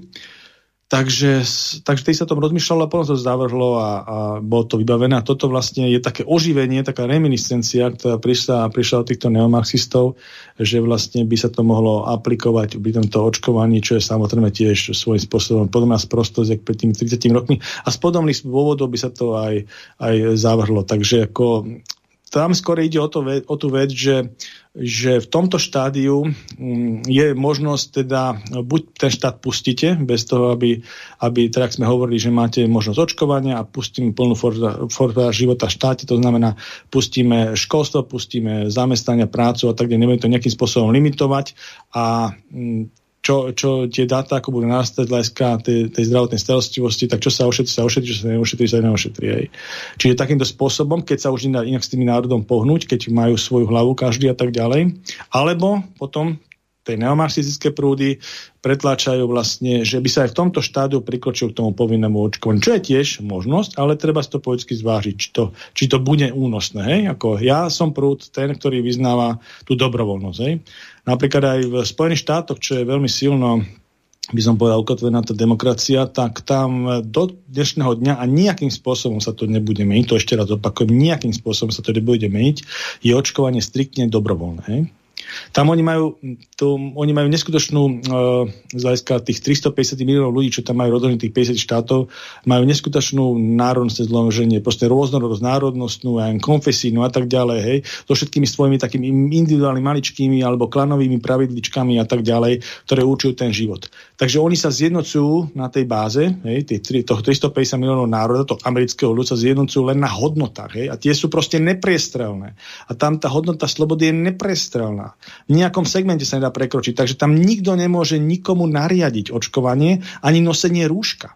Tam, keď vystúpi Anthony Fauci, proste hlavný epidemiolog v Spojených štátoch, tak on všetko len silno, silno odporúča. Hej? On nič nenariaduje. Keď prevezme nejaký guvernér amerického štátu, buď modrého alebo červeného, demokratického, alebo, alebo teda republikánskeho alebo demokratického, nejakú, nejakú agendu, tak sa, sa len silno odporúča. Hej? A keď boli niekde nejaký náznak, ako v New Yorku, že by, za, že by, že by začali očkovať e, hasičov, tak tam boli brutálne povinne, ako nejakú, nejakú skupinu, tam brutálne protesty, hej, a New York je, je krvavo modrý štát, hej. Takže ako to sú republikáni a veľmi progresívni, to sú to tí militanti, hej, tí, čo potom tam hádžu dole tie sochy svojich diateľov, vlastnú históriu potlačajú. Takíto sú ľudia, aby sme si vedeli, čo to za societa je ten progresívny marxizmus, hej, tí neomarxisti. Takže ako toto určite nie. No ale samozrejme, Európa je troška v inom koncepte, takže tu na to povinné očkovanie prichádza z Rakúska, však ten, tá riava tých demonstrantov sa tam nedá zastaviť, či pôjdete do Viedne, alebo do Lincugu, do Klagenfurtu a ja neviem, do všetkých tých väčších miest, tak to je neustále sú v uliciach Rakúšania, hej. A to je, by som povedal, pomerne distingovaná a by som povedal vysoko bonitná krajina a majú tam už od, od toho vyhlásenia tretieho premiéra, uvidíme to, kedy vydrží, hej, a už, už, už, už nejakým spôsobom bude modifikovať, aspoň taký mám náznak. Takže ako je veľmi zlá situácia a rozmýšľa nad tým, nad tým Nemecko, hej. Ale iné štáty tu na povinné očkovanie e, nezavedú. A to musím povedať, že, že Rakúsko a Nemecko má proste e, sú to iné spoločnosti, troška viacej e, reflektujúce e, pravidlá a disciplínu. Hej? Aj v rámci nášho civilizačného rozmeru, na 27. Hej? To sú také ako národy. Takže tam, a myslím, že budú mať, uvidíme, ak budú úspešní. Hlavne v tom Rakúsku som vedavý s tým, tým, s tým plošným, plošným očkovaním. No a Slovenská republika, tá určite aj čo týka nejakej, to, že tu je zaočkovanosť v súčasnosti pri týchto pravidlách brutálne diskriminační, hej, čo sú, hej, že sa tu už molestujú vyslovene ľudia, v podstate na tom princípe až apartídu by som povedal, tak máme stále zaočkované na 47%. Hej. Takže a to, to by som povedal, že je nie že vina ich, tých ľudí, ale to je vina komunikácie tejto vlády. To je vina pani Remišovej, pána Borisa Kolára, pána Igora Matoviča, pána Richarda Sulika, týchto štyroch ľudí a všetkých tých ľudí, ktorí sú na nich zaviazaní. To je to je problém súčasnej politickej moci v štáte. Akým spôsobom komunikuje a akým, by som povedal, tieto veci presadzuje. Tých 47% ľudí. Hej? To je ich výsledok. A samozrejme aj všetky tie ekonomické straty s tým, s tým prameniace. Pretože potom sa tu robia také opatrenia, ak sa robia, že nemajú žiadnu logiku, ani elementárnu v sebe. Hej? A, a, ten, a, ten, a to nehovorím, ako to má dopad ešte aj na tie decka, ja neviem, tie, tie strachy a tie panické poruchy, čo tu nám rozširujú a, a proste duševné zdravie, tu hovorili, keď prichádzali moci, že aké dôležité duševné zdravie a tak ďalej. No myslím, že nejaká vláda za tých 30 rokov to duševné zdravie tak nerozkývala v tomto štáte ako súčasná koalícia za ten rok a pol, to si povedzme otvorene, hej? Pretože tí ľudia určite nebudú happy, keď sa im, keď sa im ničia uh, ničia príjmy, hej, ničia sa rodiny z hľadiska príjmu, alebo decka, keď, keď nechodia do škôl, keď nemôžu chodiť na krúžky. Však kopec ľudí, ktorá proste aj tých deciek, ako sedia doma, e, nerozvíjajú sa, strácajú chuť do života, hej, krúžky, ja neviem, tie športové, jazykové a kde aké kade. Takže proste to, to sú, a to sa nedá nejakým spôsobom vrátiť. Nejakým spôsobom sa nedá vrátiť. Takže možno je, im to tak nepríde, že sa dá nakoniec ten titul kúpiť, hej, ale myslím si, že to není riešenie, hej, že tí, čo si ten kúpil, tí, tí, titul kúpia, tak nakoniec aj takto ich dobehne v budúcnosti. Hej? Takže myslím si, že treba to vzdelanie riadne absolvovať a čím lepšie ste absolvovať, tým máte väčšiu šancu v živote. To je celé. Hej? Takže no. to sú také, také tie názory. A môžeme, môžeme prejsť potom rovno aj k pani Kolikovej. No, samozrejme vec, len ja som vás nechal dohovoriť, aby sme pripomenuli našim poslucháčom, že druhá časť relácie je kontaktná, to znamená nie len e-mailami, tie môžete písať aj pred reláciou, ale nie po relácii. A v podstate od teraz môžete volať na telefónne číslo plus 421 910 473 440, prípadne Môžete využiť aj spárované aplikácie WhatsApp, Signál, Telegram a čo som ešte zabudol. No, skrátka, na čo zavoláte, tak eh, predpokladám, že eh, budem vás vedieť eh, prepojiť a teraz sa posunieme. Ja tie dve ukážky dám v hromade, čo sa týka pani Kolíkovej. V prvej časti bola hostkou jednej online debaty, ktorú, ak si dobre pamätám, tak moderoval pán Kováčič, kde sa pani Kolíková vyjadrovala k tomu, ako by podľa nej mala vyzerať sloboda prejavu v čase hoaxov. Dôvod, prečo tu všetci dnes uh, sedíme, Prišli ste z novelou trestného zákona, ktorá vzbudila okamžite uh, veľkú vlnu emócií. Tak vysvetlite, prečo potrebujeme takúto novú definíciu a čo nám to pomôže? Ja si myslím, že nastal čas, aby sme sa pozreli na dezinformácie osobitne na sociálnych sieťach, ale môžu to byť aj dezinformácie, ktoré sú samozrejme na billboardoch. A osobitne sa treba pozrieť samozrejme na tých, ktorí sú tí, ktorí šíria vedome a nepravdivé informácie a majú jednoznačne vedomosť o tom, že tie informácie sú nepravdivé, vedia, čo tým môžu spôsobiť a napriek tomu to šíria. Myslím si, že osobitne sa treba rozprávať o takých dôsledkoch, že uh, môže to vážne ohroziť životy a zdravie ľudí. A chcem povedať veľmi konkrétne aj, uh, máme sa o informáciách, ktoré súvisia s tým, že či súčasťou vakcinácie je HIV vírus, alebo čipovanie ľudí, alebo uh, je z embryí nenarodených ľudí. To sú informácie, ktoré jednoznačne sú overiteľné sú to dokonca informácie, ktoré sa začali šíriť v nejakej dobe, potom boli jednoznačne vyvrátené a napriek tomu sa šíria ďalej a sú k tomu využívané ďalšie kanály.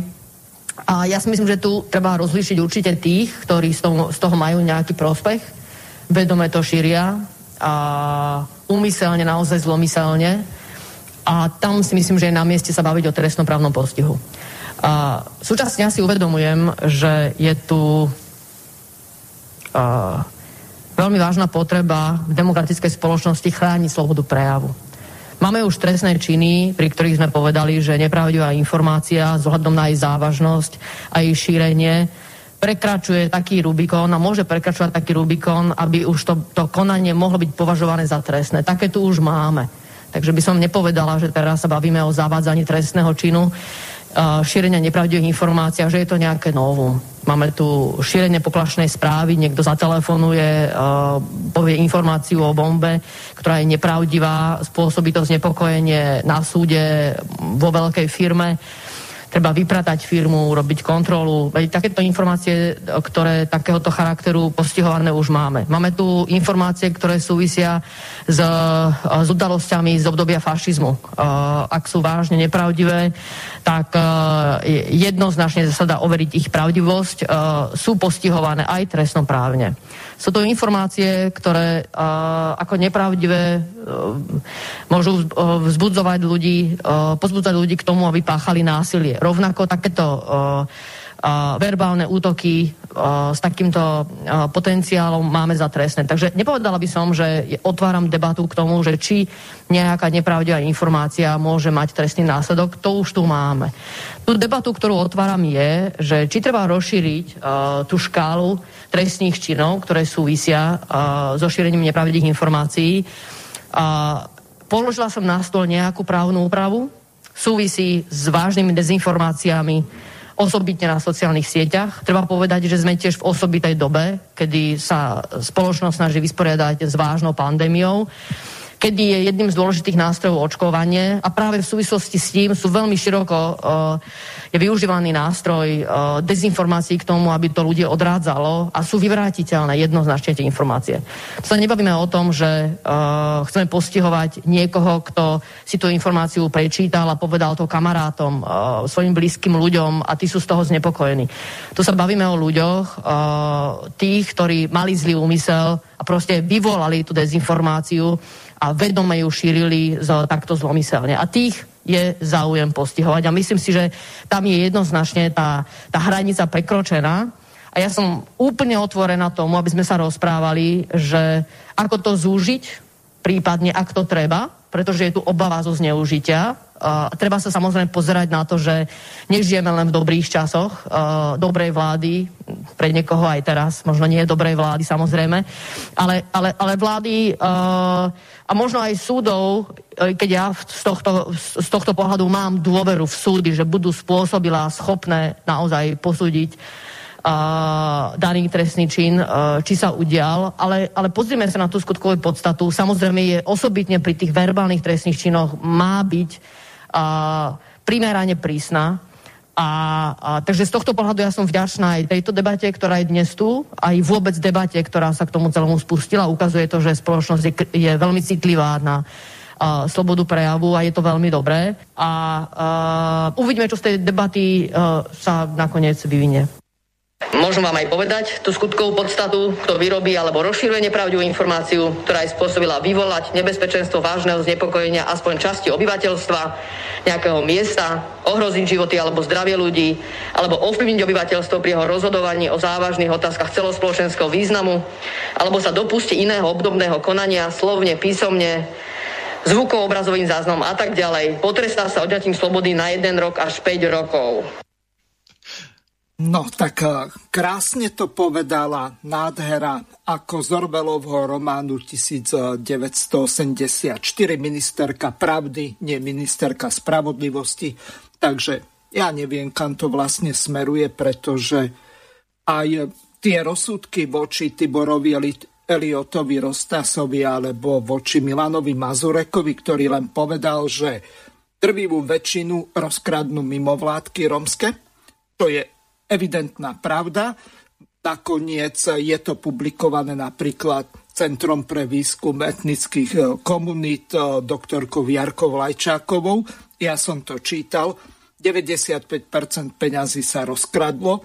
Do 200 miliónov v tom predchádzajúcom období 190 išlo na réžiu a všeličo možné, platy a auta a tak ďalej. Pre tých Rómov to nešlo odsúdili Milana Mazureka. On síce narozprával hromadu hlúposti ohľadom holokaustu a tak ďalej, lenže kto tu bude vyšetrovať nejakú históriu? Nakoniec povie, on nie je historik, ako povedal Uhrik, a čo sa s tým vlastne stane. No a na druhej strane, ja poznám hromadu historikov aj s druhým a aj tretím stupňom vysokoškolského vzdelania a rozprávajú také nezmysly, že zostáva stať zdravý rozum. Lenže je možné odsúdiť právnika za jeho právny názor alebo sudcu za jeho právny názor, takisto nie je možné odsúdiť ani historika za jeho historický názor. Tak ja neviem, kam tá pani Kolíková smeruje a čo vlastne chce trestať. Ja som vám pred reláciou prehral tú ukážku tých najvysokých eh, cirkevných právoslavných eh, klerikálov toho byzantského bradu, tí by mali v momente byť zatvorení podľa pani Kolíkovej. Veď nakoniec to, čo ona považovala za skutkovú podstatu tých trestných činov, tak oni to nazvali, že to sú veľmi ťažké hriechy. No tak potom za týchto okolností ideme zabezpečiť nejakú novodobú inkvizíciu, budeme ich upaľovať alebo zavierať na doživotie, na 5 až 10 rokov minimálne tresty, ako navrhuje v tom jej návrhu, tak kde sme sa to vlastne dostali. Nech sa páči. No ja musím povedať, že ja som šokovaný vôbec, e, že po 30 rokoch sme sa tu na, v tomto štáte budovaní demokracie, po 30 rokoch budovaní demokracie sme v tomto štáte do, dočkali takéto ako legislatívnej iniciatívy, ktorá ako to je hodné ceny Vasila Bilaka jednoznačne. A pre tých poslucháčov, ktorí už tieto časy nepamätajú, tohto, tohto veľkého šéf ideológia stranického, UVKSS, tak uh, sa hodí teda ten Orwell 84. Hej? To je jednoznačne ten román s tým ministerstvom pravdy. Ja to prečítam veľmi pomaly, ja som sa musel ako na tom smiať, ako vyslovene, lebo ako, že vyrobenie alebo rozšírenie nepravdivej informácie ktorá je spôsobila vyvolať nebezpečenstvo vážneho znepokojenia časti obyvateľstva, ohroziť životy a zdravie alebo ovplyvniť obyvateľstvo pri rozhodovaní o závažných otázkach, môže byť potrestané jedným až piatimi rokmi e, väzenia. V prípade, že má páchateľ osobitný motív, napríklad získať majetkový, majetkový prospech, trest má byť 3 až 8 rokov a v prípade núdzového stavu 4 až 10 rokov. Tak, tak proste ako... Dávajte pozor si, že čo hovoríte, lebo ono to môže byť aj retroaktívne, ako to vidím. Nie, toto, toto treba jednoznačne ako takéto sprostosti e, jednoznačne odsúdiť a tam jediné, čo môže urobiť pani Koliková, že v tichosti to stiahne a nebude otravovať e, lucidnú časť e, koalície a vôbec aj politickej scény takýmito somarinami. Hej. Tomto štáte nikdy, nikdy sa dobre nežilo, keď to bola nejaká forma cenzúry. Či už to bolo za komunizmu, alebo národného socializmu, alebo aj monarchie, lebo tam má tiež svoju cenzúru, hej. E, proste zdravá spoločnosť musí bazírovať na tom, aby to bolo čo najkvalitnejšie vzdelanie, aby ľudia vedeli vyhodnocovať veci. To je, to je prvá vec, čo sa dá posúvať. To je samozrejme beh na dlhú trať, to není veľmi pohodlné legislatívne obmedzujúce riešenie, ako navrhuje pani Koliková a Vasil Bílak pred ňou a ja neviem, Tito Gašpar slovenského štátu a za monarchie mali tam tiež svojich, hej, takýchto cenzorský úrad svoje mená toto je, toto je proste cesta do pekla. Takže jednoznačne vzdelanie to je beh na dlhú trať, aby ľudia boli vzdelaní. Hej? A druhá vec, uh, diskusia diskusia, umené diskusie, nebáť sa diskutovať, nebáť sa prejavovať svoje názory. Proste absolútna sloboda. Pokiaľ vy nie ste tým názorom, to, čo tam ona dala ten príklad, že, že nejaké bomby v onom, to, to už pokrýva súčasné legislatívne riešenie, však tam máme ako uh, tú poplašnú správu, šírenie poplašnej správy, keď niekde zahlasíte, že to je bomba, to nemá nič spoločné s nejakou slobodnou diskusiou. Hej. Proste to sú, to sú dve rozdielne veci, absolútne milné. To iba upriamuje pozornosť na to, že vlastne celá táto halus s týmto, s týmto, s týmto nepravdivým šírením informácie je proste hlupota na entu, hej.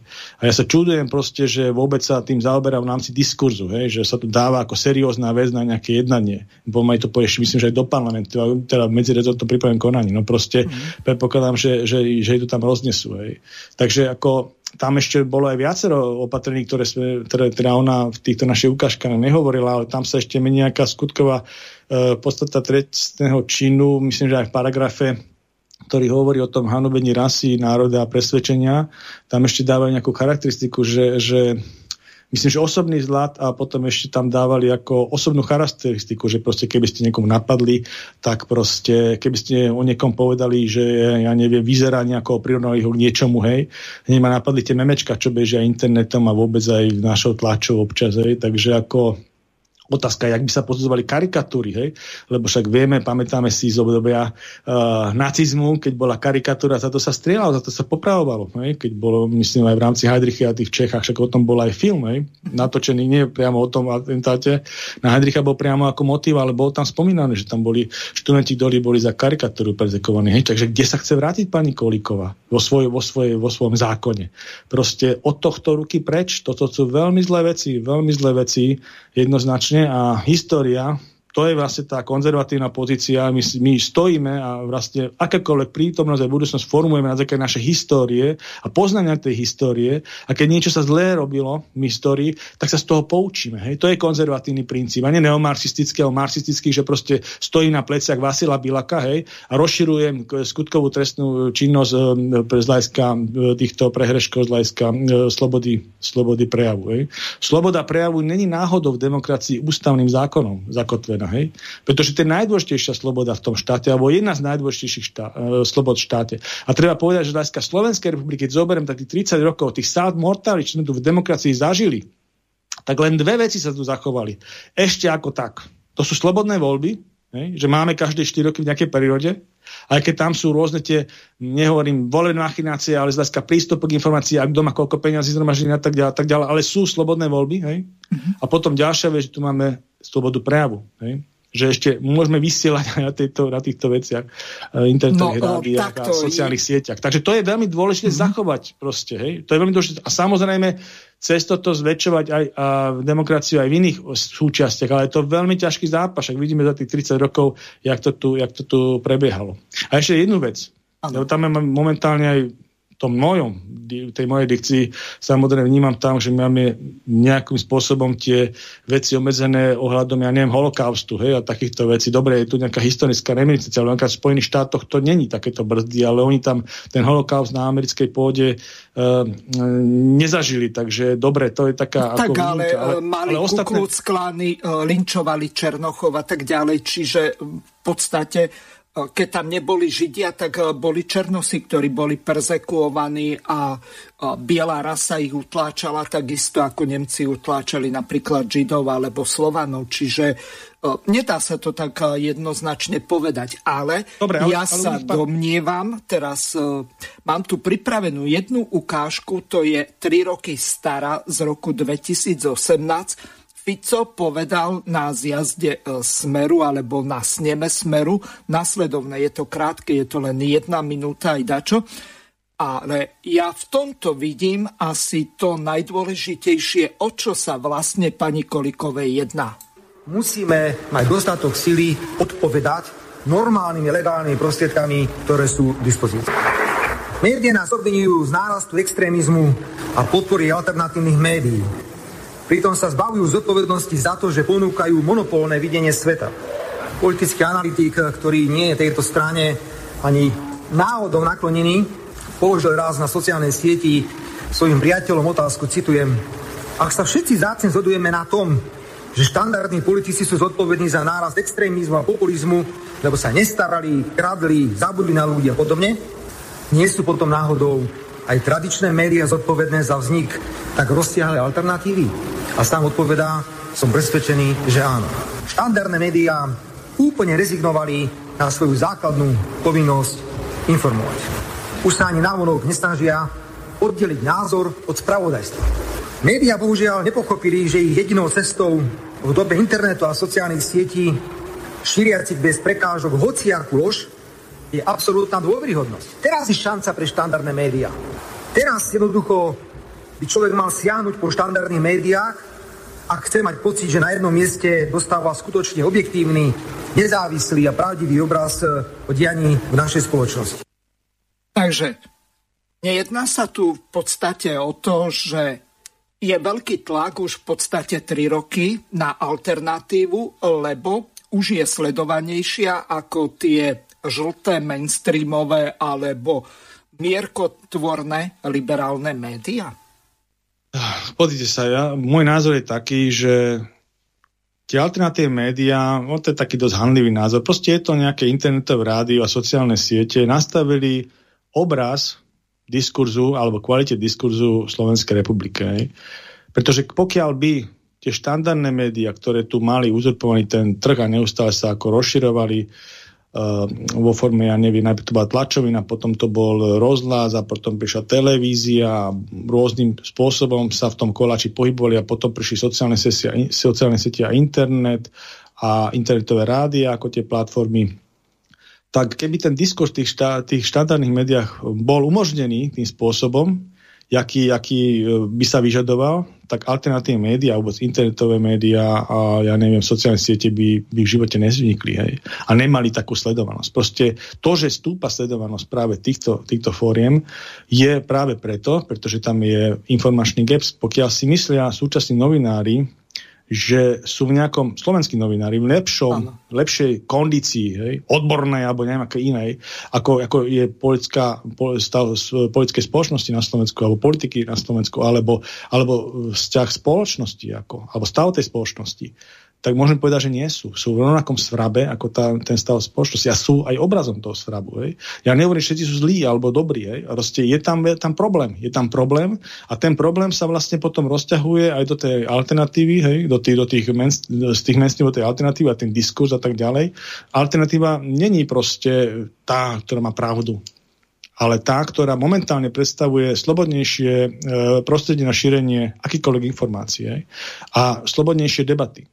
Pretože uh, aj to, že proste, uh, keď sme robili nejaké politické aktivity a tak ďalej, jediné, jedinú šancu a jedinú možnosť sme dostali z alternatívnych médií, z internetových médií, sú rozprávať svoje názory. Keď sme kandidovali napríklad v voľbách, nikto nás nejakým spôsobom neoslovil z klasického mainstreamu. Alebo nedaj Bože, že by sme boli v nejakej RTVS, verejnoprávnej diskusii, čo volá, kedy tento štát e, pri budovaní demokracie s tými diskusiami začínal práve v tedajšej forme. O, ešte to bola štátna televízia, tam boli štúdie dialog, kde sa rôzne skupiny, a to sa ešte držalo dosť dlho, rôzne, rôzne skupiny boli schopní uh, debatovať. Nie v hlavných prajtamových časoch, keď to bolo vyhradené pol Palko, máme poslucháča. Pár to dokončím v útorok alebo vo štvrtok, ja neviem, nejakých nie mimo tých eh, hlavných časov. A tam boli rôzne názory rôznych skupín a tak ďalej. A toto všetko zaniklo. Zaniklo to, prešlo to pod určité mediálne domy, ktoré majú svojich vlastníkov, aj svoje politické videnie sveta majú tí vlastníci a tým pádom sa budujú týmto spôsobom aj redakcie, aj tí redaktori majú svoje politické videnie a budujú vyslovene len niektoré, alebo promujú len niektoré politické značky a politické prúdy, aj tých iných tam nedávajú. Čiže my tu máme v podstate momentálne stranickú tlač, hej, to treba povedať, na inej báze je to stranická tlač. A potom máme verejnoprávnu televíziu a verejnoprávne uh, teda aj rozhlas, ktorý zasa je s priamou ingerenciou toho štátu, si musíme povedať proste. Ten uh, riaditeľ tam je ten štatutár nejakým spôsobom, nejakým kľúčom volený a ten kľúč je jednoznačne politický. Takže, takže takto to vyzerá. No a potom samozrejme máme tu ten, ten internet sociálne siete, ale že sa vrátim k tomu, že... Uh, k Pálko, máme tu poslucháča, čaká na telefóne, tak no, on má prednosť. Nech sa páči, pán poslucháč, ste vo vysielaní. Môžete... Dobrý večer. Dobrý večer, to je František. Ja kľudne vypočujem, pohode, mne to nevadí. No, o, môžem, dobre. Môžem volať... položiť otázky? O, samozrejme, nech sa páči. Ja by som chcel prvú vec, pani Kolíkovej by som sa chcel opýtať, jak to, že sa dostala do strany SAS, či mi to vie vysvetliť, lebo to je sloboda a solidarita. A to, čo ona robí, to je v priamom protiklade tomu. A druhú vec, ja sa už začínam pýtať, že pána Marčeka, či by ste mi vedeli lebo on teraz zakladateľ strany Republika. Na neho je napísaná strana. Tlačí sa do parlamentu zase a už jednu bandu tam už dostal. Neslávne slávu, sme rodina.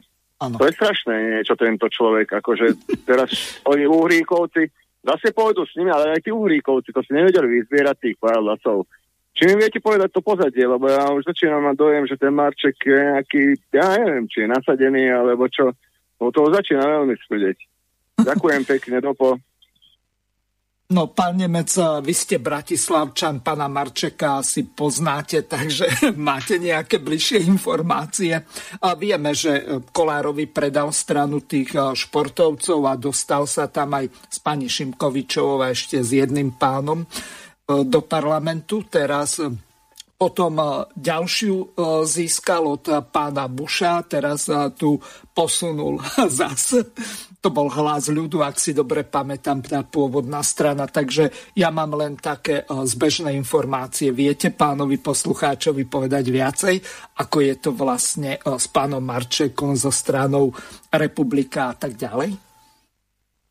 Tak jednak nechcel by som robiť kadrové, kadrové oddelenie. Samozrejme, že, že tie informácie nejakým spôsobom sú aj verejne dostupné, dali by sa aj dohľadať.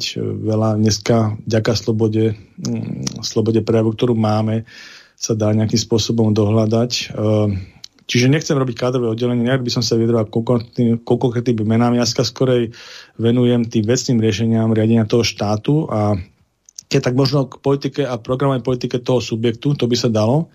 A čo sa týka, e, ja som hovoril o tej republike, že vlastne to je taká odnož LSNS a majú možno kvalitnejších rétorov, určite pán Uhrík, tá technika odkúpenia tej strany od pána Marčeka, alebo teda prevzatia, nevieme, teda nemáme dôkaz o to, že by to bolo odkúpené, aspoň to tak nejako neretrizovali, ale je to možné, hej, v rámci nejakých postulátov ale báme sa o tom, že teda e, vstúpili do tejto strany pán Mazurek a Uhry, ktorá, ktorá teda ide po štatutárom pán Marček.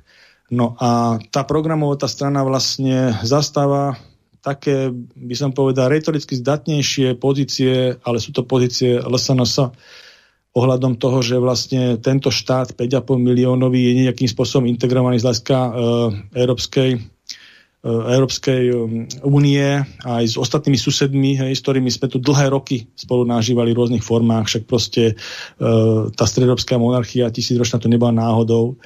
A takisto aj e, z hľadiska tej e, hranice, ktorú máme, že sme vlastne na periférii nejaké, nejakého mocenského paktu, máme za sebou dosť nestabilné prostredie, možno sa k tomu dostaneme akým spôsobom, by sme to mohli pomenovať tú Ukrajinu, tak musíme nejakým spôsobom byť garantovaní aj naša štátnosť, aj naša aj naše ďalšie hodnoty e, nejakým vojenským paktom a tam sme tiež e, nejakým spôsobom zaradení.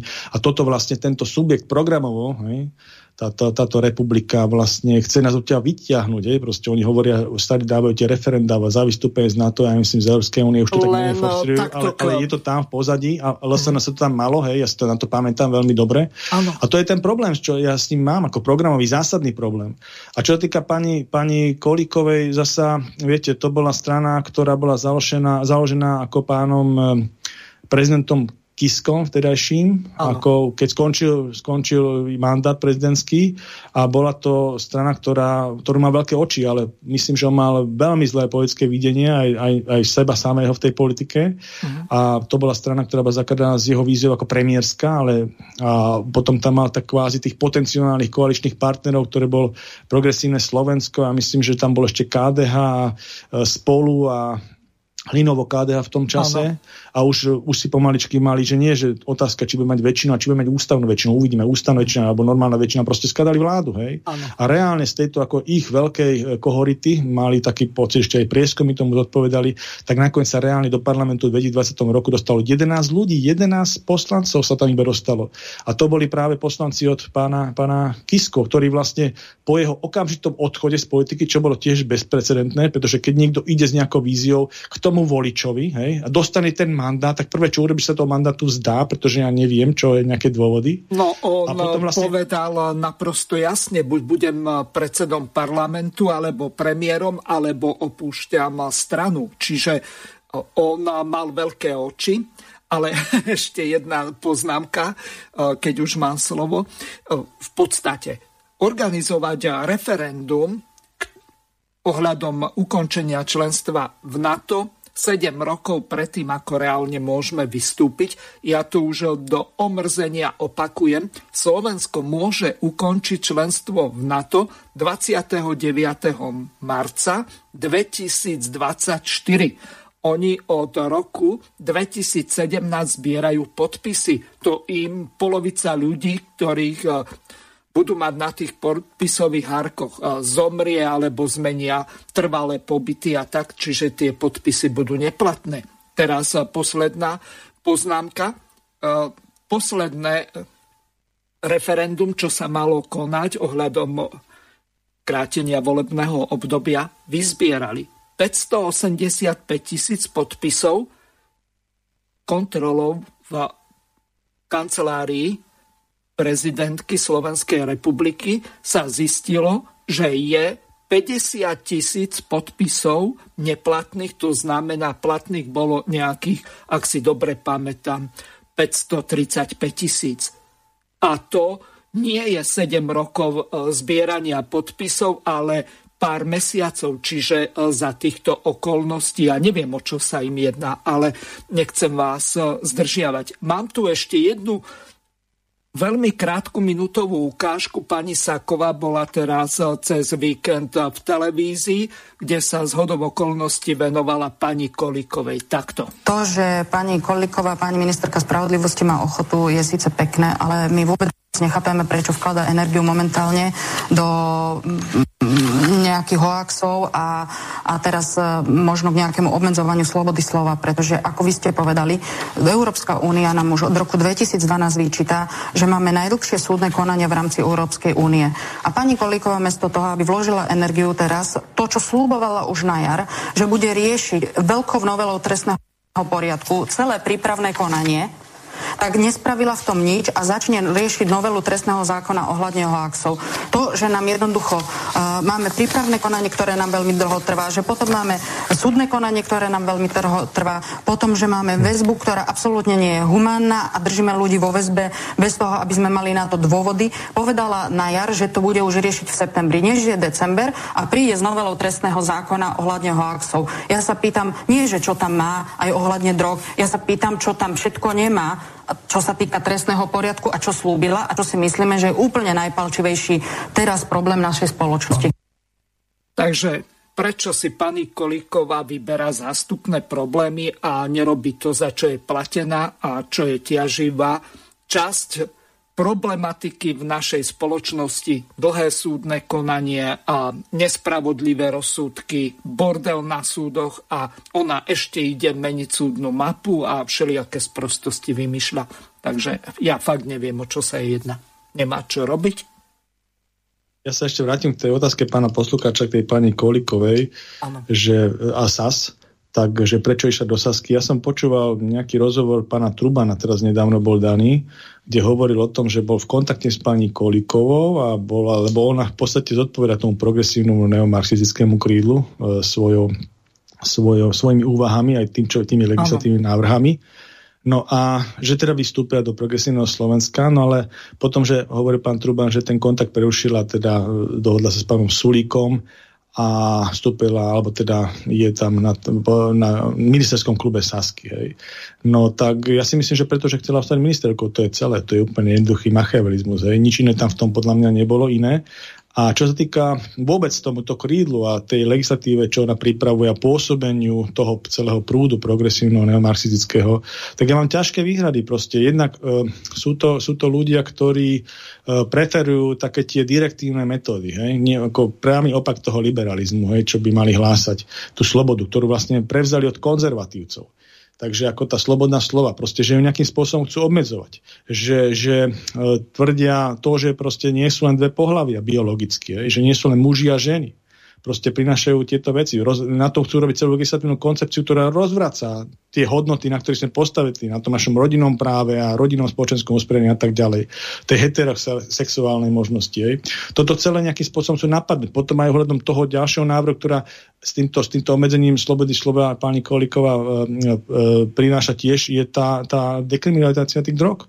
Proste, aký by sme to nemali do starostí s tým, e, že máme tu na voľne prístupný alkohol. Však vždycky nejaké percento alkoholikov v tomto, v tomto štáte tu máme, ale to je historický, historický kontext, ktorý si nebudeme mieniť, aj, pretože pretože takto je, ale sú v našom civilizačnom rozmere štáty, ktoré napríklad majú úplne iný prístup k alkoholu. Hej? Napríklad na severe Európy, nejaké Fínsko, Švédsko. Hej? Vo Fínsku a Švédsku boli v 50 rokoch ešte alkoholové knižky. Tam bol naprídel alkohol. Tak to bolo, tam sa pilo ako v Rusku. Hej? To, bol, to, to málo kto vie, ale tak to je. A potom ďalšia vec, že mali ste 4 litre napríklad na rodinu a vo Švedsku v 50 rokoch v rámci demokracie a s tým sa obchodovalo. A potom to vlastne urobili takým spôsobom do dnešných dní, napríklad aj Norsko sa k tomu môže kľudne pridať, že tam je v podstate skoro prohibícia, že majú len štátne pálenice a len v určitých časoch sa nakúpi ten alkohol a v určitých typoch obchodov. Hej? A po 8 nedostanete žiadny alkohol. Vylúčené. Hej? Takže takýto prístup tu máme. My máme oproti tomu vyslovene širokospektrálny prístup. Tu na, keď zabudnete kúpiť alkohol, tak vám to ešte donese domov e, e, kuriér. Hej? Takže keď máme takýto voľný, a to je tiež svojím spôsobom droga, keď máme takýto voľný prístup k tomuto, tak ja to nepotrebujem rozširovať. A máme s tým samozrejme problémy z hľadiska odvykací krúh a tak ďalej, ale nepotrebujeme to rozširovať, tento mix o ďalšie drogy. Toto je vlastne rozširovanie rozširovanie možností požívania iných ešte návykových látok, okrem toho alkoholu, ktorý máme široko dostupný. Aj. To ešte o, o tie drogy. A proste to, keď sa tieto návrhy pridávajú, tak si to len asociujete tak, že vlastne táto pani dáva, e, dáva e, vašim deckám tie drogy, lebo však o to sa jedná. To už nebude nikto brať 40 50 alebo 60 keď to teraz nebral. To sa bere od tých najviac zraniteľných, najviac zraniteľných ročníkov a najlepší kuriéri sú deti. Vlastne e, iné deti vám budú vašim deťom ponúkať tie drogy. Nie a kuriéri, ľudia, diléri. Díleri, pardon. A títo ľudia to usnadňujú legislatívne. Hej. Toto je ich spôsob života. Ja hovorím, nie je spôsob života konzervatívnej politiky, aby sme, keď máme nejaké problémy, proste si tie drog, problémy riešili užívaním drog ak je tá, ak je tá realita proste taká neblaha. My musíme meniť tú realitu, to je konzervatívna politika. Keď je tá realita zlá, ako napríklad teraz tá pandemická a tie opatrenia a diskriminácia a toto všetko, čo tu sú v škola, tak musíme sa týmto zaoberať a nie tým, aby sa unášali nejakým spôsobom v drogových opojeniach a my sme tu umožnili legislatívu, že to boli voľne dostupné. A pani prezidentka nejakého dílera tam oslobodí, hej, v amnestii, proste kde sme, pre Boha. Dobre si treba zapamätať, to je celé, čo hovorím. Toto je liberálny neomarxizmus a toto si dobre zapamätajte. A potom, keď pôjdete k voleným urdám, tak na toto si spomente, keď sa budete rozhodovať. Nie na také nejakého letáčika, alebo na nejakého, či niekto bude nejaký fešák na plagáte, alebo nebude. To sú sprostosti. To sú sprostosti. Treba sa venovať programovým veciam. Čo chce ten človek robiť so štátom? Hej? A jak je uveriteľný v tom? Jak je tom uveriteľný? Takže toto je liberálny neomarxizmus. A toto je pani Kolíková. Ona vlastne v tomto, v tomto tomto móde vlastne robíte legislatívne návrhy, lebo toto je, presne to, aké by bola uh, v tom progresívnom Slovensku, myslím, ako ministerka za progresívne Slovensku, za tú Sasku, alebo to je jedno, proste toto je tento typ politiky. Takisto aj u, u pána Kisku, to sa hodí aj do tej strany. Mm-hmm. Mám tu ešte... A ešte, ešte, ešte jednu vec poviem, Áno, lebo to je tiež dosť dôležitá téma, pardon, ohľadom žien v politike. Oni veľmi tento, tento progresívny neomarxizmus hovorí o feminizácii a tak ďalej. Viete, podľa môjho názoru, keď niekto je muž alebo žena, z hľadiska toho, či to je človek lucidný, príčetný, tak to nezáleží na tom pohľavi. Hej? To záleží na úplne iných schopnostiach. Na schopnostiach kognitívnych, rozumových, na vzdelaní, proste na témach a na nejakom programovom riešení, s ktorými ten človek prichádza. Človek, hovorím vážne v strednom rode, to znamená muž, jedna, to je úplne jedno, či to je muž alebo žena. Človek s tým musí prísť. Hej? A oni hovoria, že proste niektoré tieto neomarxistické skupiny u nás alebo aj v Európe, že mali by sa robiť nejaké ženské kvóty a tak ďalej. Dobre sa pozrite na situáciu, ktorá sa stala v strane za ľudí. Tam bolo praktická ukážka toho, jak by to bolo, keby sme to mali uh, vlastne ten, ten, ten ženský svet. Hej? Čím sa odlišovali ženské političky pani Kolíková a pani Remišová vo svojom prístupe k politike, aj vnútrostranickej politike od mužov po odchode pána Kiska. Jak sa tam rúvali, jak sa tam mlátili, jak sa proste ostrakizovali, nálepkovali a jak to nakoniec tú stranu dovedli v podstate k tým možno má pol percenta teraz, hej, vlastne k zániku to vedie. Takže nie je to o pohlaví tá politika. Nie je. Či ste muž alebo žena, to vám rozum nedá. Takže to je môj názor, ešte to je ďalší taký bod tej liberálnej, liberálnej hantírky, čo oni tak presadzujú, takže nie, nie je to pohľavy. Hej. Tie, tie názory musia byť pramenené z úplne inej, inej časti tela ako, ako to, čo nás rozdeluje. Máme tu ešte jednu ukážku, ktorú ste mi dali vystrihnúť. Tak Daniel Landa nahral celkom zaujímavé video. Co když? Co když jsme v hybridní válce, kde se bojuje nevojenskými prostředky, psychologickými operacemi, informačními útoky, penězi, vyvoláváním strachu a propagandou.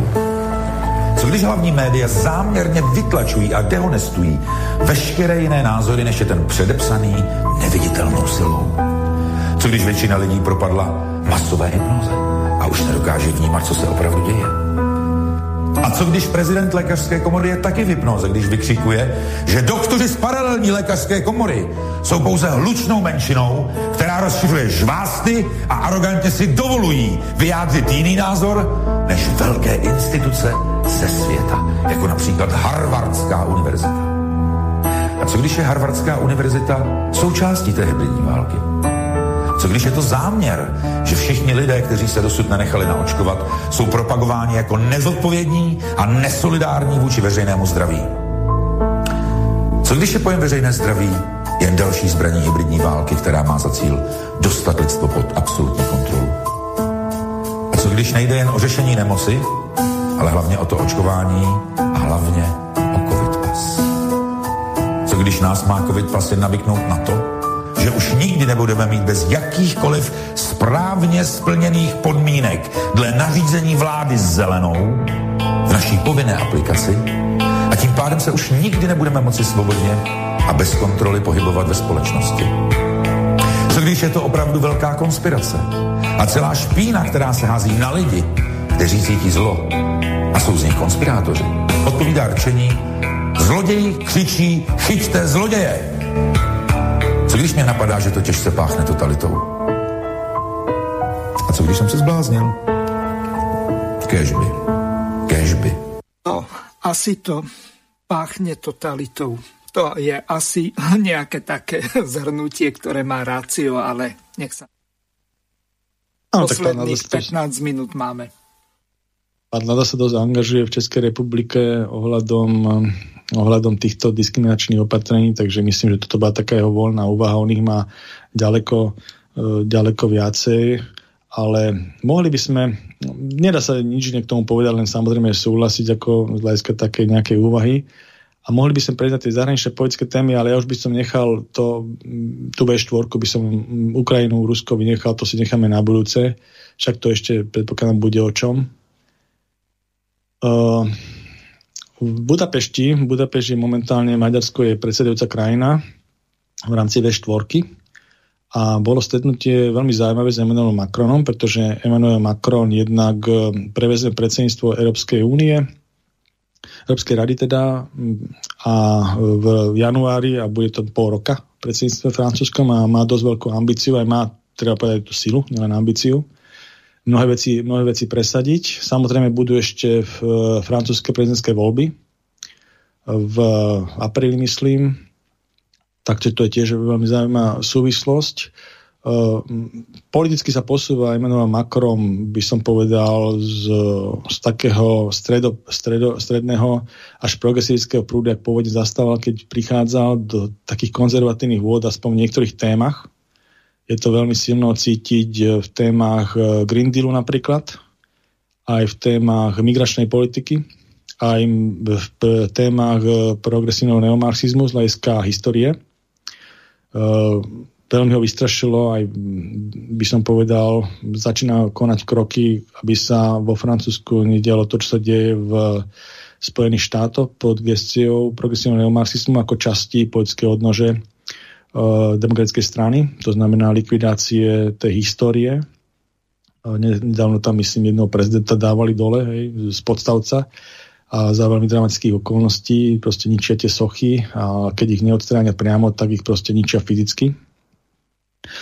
A toto samozrejme reflektuje aj v Francúzskej republike Emmanuel Macron a aj z hľadiska migračnej politiky. Eh, Prebral sa to aj na tom stretnutí v Budapešti kde tie pozície V4 sú relatívne známe a dlho pretaktované. Nebolo to len pozícia Viktora Obrana v 2015 roku, ale aj Slovenska, aj Českej republiky a Polska. Aj z hľadiska nedávnej e, migračnej krízy na bielorusko-polskej hranici to tam tiež rezonovalo. Takže tento a, vôbec tá retorika k Polsku v tých postupoch veľmi podporná tak rezonovala a to sa preberalo aj teraz v Budapešti.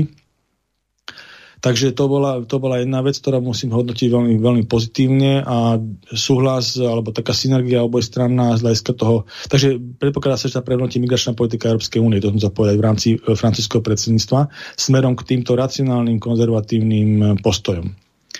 To znamená, že stráži hranice. Hej? A nie len e, suchozemské, ale aj morské. Hmm. Takže zrejme sa dočkáme aj zmene, zmene e, fungovania v stredozemí kde sú hlavne pod týmto tlakom Malta a Taliansko a je to robené e, loďami prevádzačnými rôznych mimovládok, ktoré, ktoré sú buď na tom politicky alebo finančne zainteresované. Takže toto je jedna vec. A druhá vec, čo bola veľmi dôležitá, preberala sa energetika, pretože slávny Green Deal, ktorý tu máme postavený, uh, to je tiež taký, hm, by som povedal, hlavne politická agitka neomarxizmu progresívneho, čo samozrejme, ako oni to robia všetko takým spôsobom revolučným. Hej. Na konzervatíci nehovoria, nespochybňujú nejakým spôsobom zásadne, uh, by som povedal, klimatickú zmenu a uhlíkovo, uhlíkovo vyrovnanom hospodáreniu prejsť, ale samozrejme nie skokami, ale proste evolučne a postupne a tak, aby to bolo aj stále by sme boli v každej etape toho prerodu schopní s ostatnými svetovými hráčmi, hej, ekonomickými, hlavne napríklad s Čínou alebo Spojenými štátmi alebo Ruskom. Proste, aby sme si na seba sami ne, ne, ne, neprietli bič a nepredražovali vlastné vstupy, energetické vstupy pretože pokiaľ bude to, čo sme spomínali minule, celý ten grid zavesený na tom, že vlastne vám dojde o 5 eur väčšia poukážka na elektriku, ako ste platili doteraz, hej, len vďaka tomu, že ste podporili nejaký energetický mix iný, ktorý, ktorý vlastne tú elektriku došiel do domácnosti, tak v rámci Slovenskej republiky to bude zase nejaký náraz o nejaké iné číslo za to isté a v rámci Európskej únie to bude zase nejaký náraz. A pokiaľ ten svet nepôjde týmto spôsobom, čo už nepôjde, to už dneska vieme, napríklad Čína alebo Spojené štáty alebo Rusko, alebo India, alebo iní veľkí hráči, tak vlastne my ten svet nezachránime. Iba sa pre, pre nejakým spôsobom znevýhodníme v konkurenčnom súboji. Takže vniesť do tohto celého procesu nejakú tú konzervatívnu logiku. A o tom bolo aj to stretnutie z hľadiska V4 a Emmanuel Macrona a musím povedať, že gro toho, toho rácia je v tom, že sa podporí budovanie jadra ako čistého, čistého zdroja energie a na to sú potom viazané európske dotácie a podporné programy a tak ďalej. Bude to proste seberovné s ostatnými zdrojmi energie v týchto čistom. Čiže v rámci energetickom mixu, čo je pre Slovenskú republiku veľmi dôležité, aby jadro ostalo čistom, čistom zdroji e, energie, tak vlastne tým by sa, keby sa toto takto podarilo spraviť, čo vyzerá na veľmi dobrej ceste, lebo tá, tak by nás to nejakým spôsobom zracionálnilo, aby som povedal, aj by sme to vedeli, vedeli aj konzervatívci potom ten Green Deal podporiť, samozrejme ešte s nejakými ďalšími úpravami. Emmanuel Macron nerobí tu, by som povedal, iniciatívu uh, smerom k tomuto, okrem toho, že on sám sa rozhodol budovať to jadro a jednoznačne, takže vlastne V4 nejakým spôsobom synergizoval na tomto stretnutí, alebo ona s ním sa synergizovala, navzájom sa podporia a urobil ešte strategickú iniciatívu smerom, iniciatívu smerom aj v Talianskej republike, čo je ďalší veľký národ, čiže toto si získal. Myslím, že tá komunikácia na podpore jadra alebo jadrového klubu Európskej únie, uh, kde by bola francúzska V4, Taliansko, tak by za to získal ešte z hľadiska Beneluxu, uvidíme, čo nakoniec bude. Takže myslím si, že je na dobrej ceste, aby sa to v rámci francúzského predsedníctva, že jadro sa stane čistým zdrojom energie a, a bude súčasťou energetického mixu plne dodovaného Európskou úniou, sa to podarí. Proti nám len pre informáciu poslucháčov je Rakúsko, to je proste germánske štáty, Nemecko a Rakúsko. Veľmi militantné v tomto, ono dokonca hovorilo, že keď to prejdeš, teda ešte na súd, ale samozrejme to len čisto ako formálne, môže to spomaliť technicky nejaký ten čas, ale nezastaví ten proces. A potom samozrejme Nemecko, kde sa troška kalkulovalo, aj minule sme tak hovorili, že by mohlo dojsť k prehodnoteniu nejakej situácie, ale pravím, že oni, oni tú retoriku proti jadro vnútro Nemecku nastavili po prípade Fukushima v Japonsku a treba povedať, že dneska po konzervatívcoch prichádza vlastne semaforová vláda, kde sú, kde sú mm, liberáli, kde sú zelení, čo je taký, by som povedal, ten nemarxistický prvok. A potom je tam Olaf Scholz s jeho sociálnou demokraciou. Takže títo vlastne nejakým spôsobom to nebudú meniť to nastavenie. Takže Nemecko ostáva, ostáva ako, že nebude budovať to jadro, ale, ale je tam tá dikcia veľmi zmierlivá smerom k tomu jadrovému klubu EU, že pokiaľ je vás dosť a tak ďalej, tak my to nebudeme blokovať. Takže jedine hrozí okrem toho, okrem toho, že to prejde, čo prejde, hej, a stane sa tak, ako hovorím, tak e, že Rakúsko to dá na Európsky súd, ale vravím to len formálne. Formálne sa to možno o nejaký čas drží, ale ten proces sa nezastaví. A to je veľmi dôležitý výsledok. Boli tam ešte potom nejaké veci zdôrazňované e, z hľadiska e, možných, možných budúcich technológií, lebo treba povedať, že francúzsky energetický program je veľmi, veľmi pokročilý. Tam, tam sa ako... Mm, spomínajú aj nové, nové formy. E, Francúzsko robí aj v synergii s nami, aj s inými európskymi štátmi a vôbec svetovými štátmi. Má také veľmi rozvinuté centrum nukleárneho výskumu v Európe a tam robí určitý experimentálny reaktor na termonukleárnej fúzii, takže to je tiež veľmi zaujímavá vec a tiež sa tam v rámci toho vyvíja ako super bezpečnostný palivový článok. Lebo tiež je dôležitá vec, že keď sa tá jadrová energia vlastne rozhodne sa, že bude súčasťou tej, tej čistej energie, tak musí tiež e, progredovať hľadiska technológií. Hej? A to znamená, musí sa investovať do bezpečnosti, do nových typov a tak ďalej. Takže toto by splňala aj táto vízia, že by sme sa podiali na tým francúzskom výskume hej, ešte viacej a tie reaktory by sa potom možno ako unijné a tak ďalej lepšie aj predávali, aj stávali by sa vlastne v tejto ingerencii. A to je už taká, také, takéto Bčko toho. A to Ačko je najdôležitejšie, to znamená to hlasovanie o tom, že tá jadrová energetika sa stane súčasťou energetického mixu, čistého energetického mixu a bude to uznané aj z hľadiska dotačného programu Európskej únie. Potom tam boli ešte na, tom, na tej V4 e, zdôrazňované ako a v takých jemných, veľmi diplomatických veciach tie rozpory medzi Európskou úniou smerom k právnemu štátu v Maďarsku a v Polsku. Tam to v podstate bolo ako, treba povedať, že oddelené per partes témy, to znamená energetika, ja neviem, migračná kríza, absolútna zhoda, ideme ďalej na ďalšiu kapitolku, to boli tieto dve veci. Tam boli rozdielne stanoviska, treba povedať, francúzského prezidenta a, a Maďarska a, a Polska, ale tiež to prebehlo ako veľmi, veľmi takou kulantnou diskusiou a s tým, že není tam nejaká uh, taká takých tíč to dať na nejaký súd alebo súdne sa doťahovať, skôr je to na dohodu, na jednaní. Takže takýto odkaz mala ešte odchádzajúca nemecká kancelárka Merkelová, že tiež nie za to, aby sa napríklad Polsko dávalo za tie svoje rozopre, čo tam má s legislatívcami na Únii, dávalo to na súd. Hej. Takže je to vec rokovania. Myslím, že takýmto spôsobom to aj pôjde a francúzske predsedníctvo to aj takýmto spôsobom bude chcieť manažovať.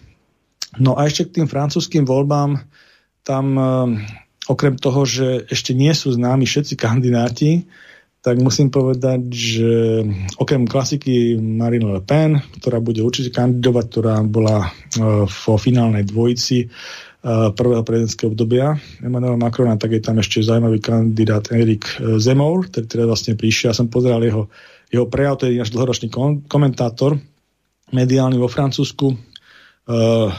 Povedal by som, že ešte viacej eh, tým spôsobom konzervatívnym eh, pritiahol možno troška do, do, do takého iného segmentu ako Marina Le Pen, ktorá je taká v tej konzervatívnej retorike sociálnejšia, sociálnejší prúd sa chytáva, tak tento chytá taký ten pravicovejší prúd, ale zasa aj veľmi ostrú retoriku mal, tak som zvedavý, jak, jak to zamieša, zamieša karty. Emmanuel Macron bude určite kandidovať, budú tam ešte nejakí kandidáti určite z lavicového spektra, a e, bude veľmi dôležité, kto sa, predpokladám, že Emmanuel Macron ako nastaviaci prezident, keď bude ťahať túto politiku takýmto štýlom k tým konzervatívnym témam, migrácia, ja neviem, bezpečnosť a jadro a takéto veci, čo začína robiť veľmi intenzívne a proti progresívcom sa vyhradil e, tým neomarxistickým, tak e, myslím si, že bude v tom kole, druhom určite a uvidí sa, že kto z týchto ostatných kandidátov bude, bude v tom kole s ním. Hej. Takže to bude veľmi zaujímavé sledovať tie francúzske prezidentské voľby, to sa určite tomu povenujeme.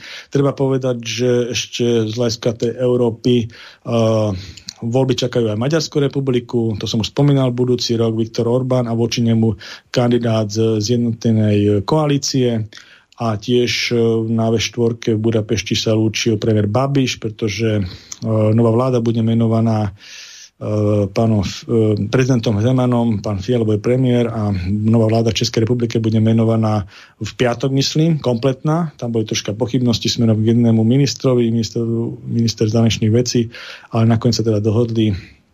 Mám sa mu troška mm, s prezidenta, od prezidenta Českej republiky vyčítalo to, že má troška ako smerom Izraelu za takú inú politickú pozíciu, ako by sa žiadalo a ešte, ešte uh, nejaké, nejaké iné veci. Je to, je to kandidát Pirátov, treba povedať, tých, tých neomarxistov.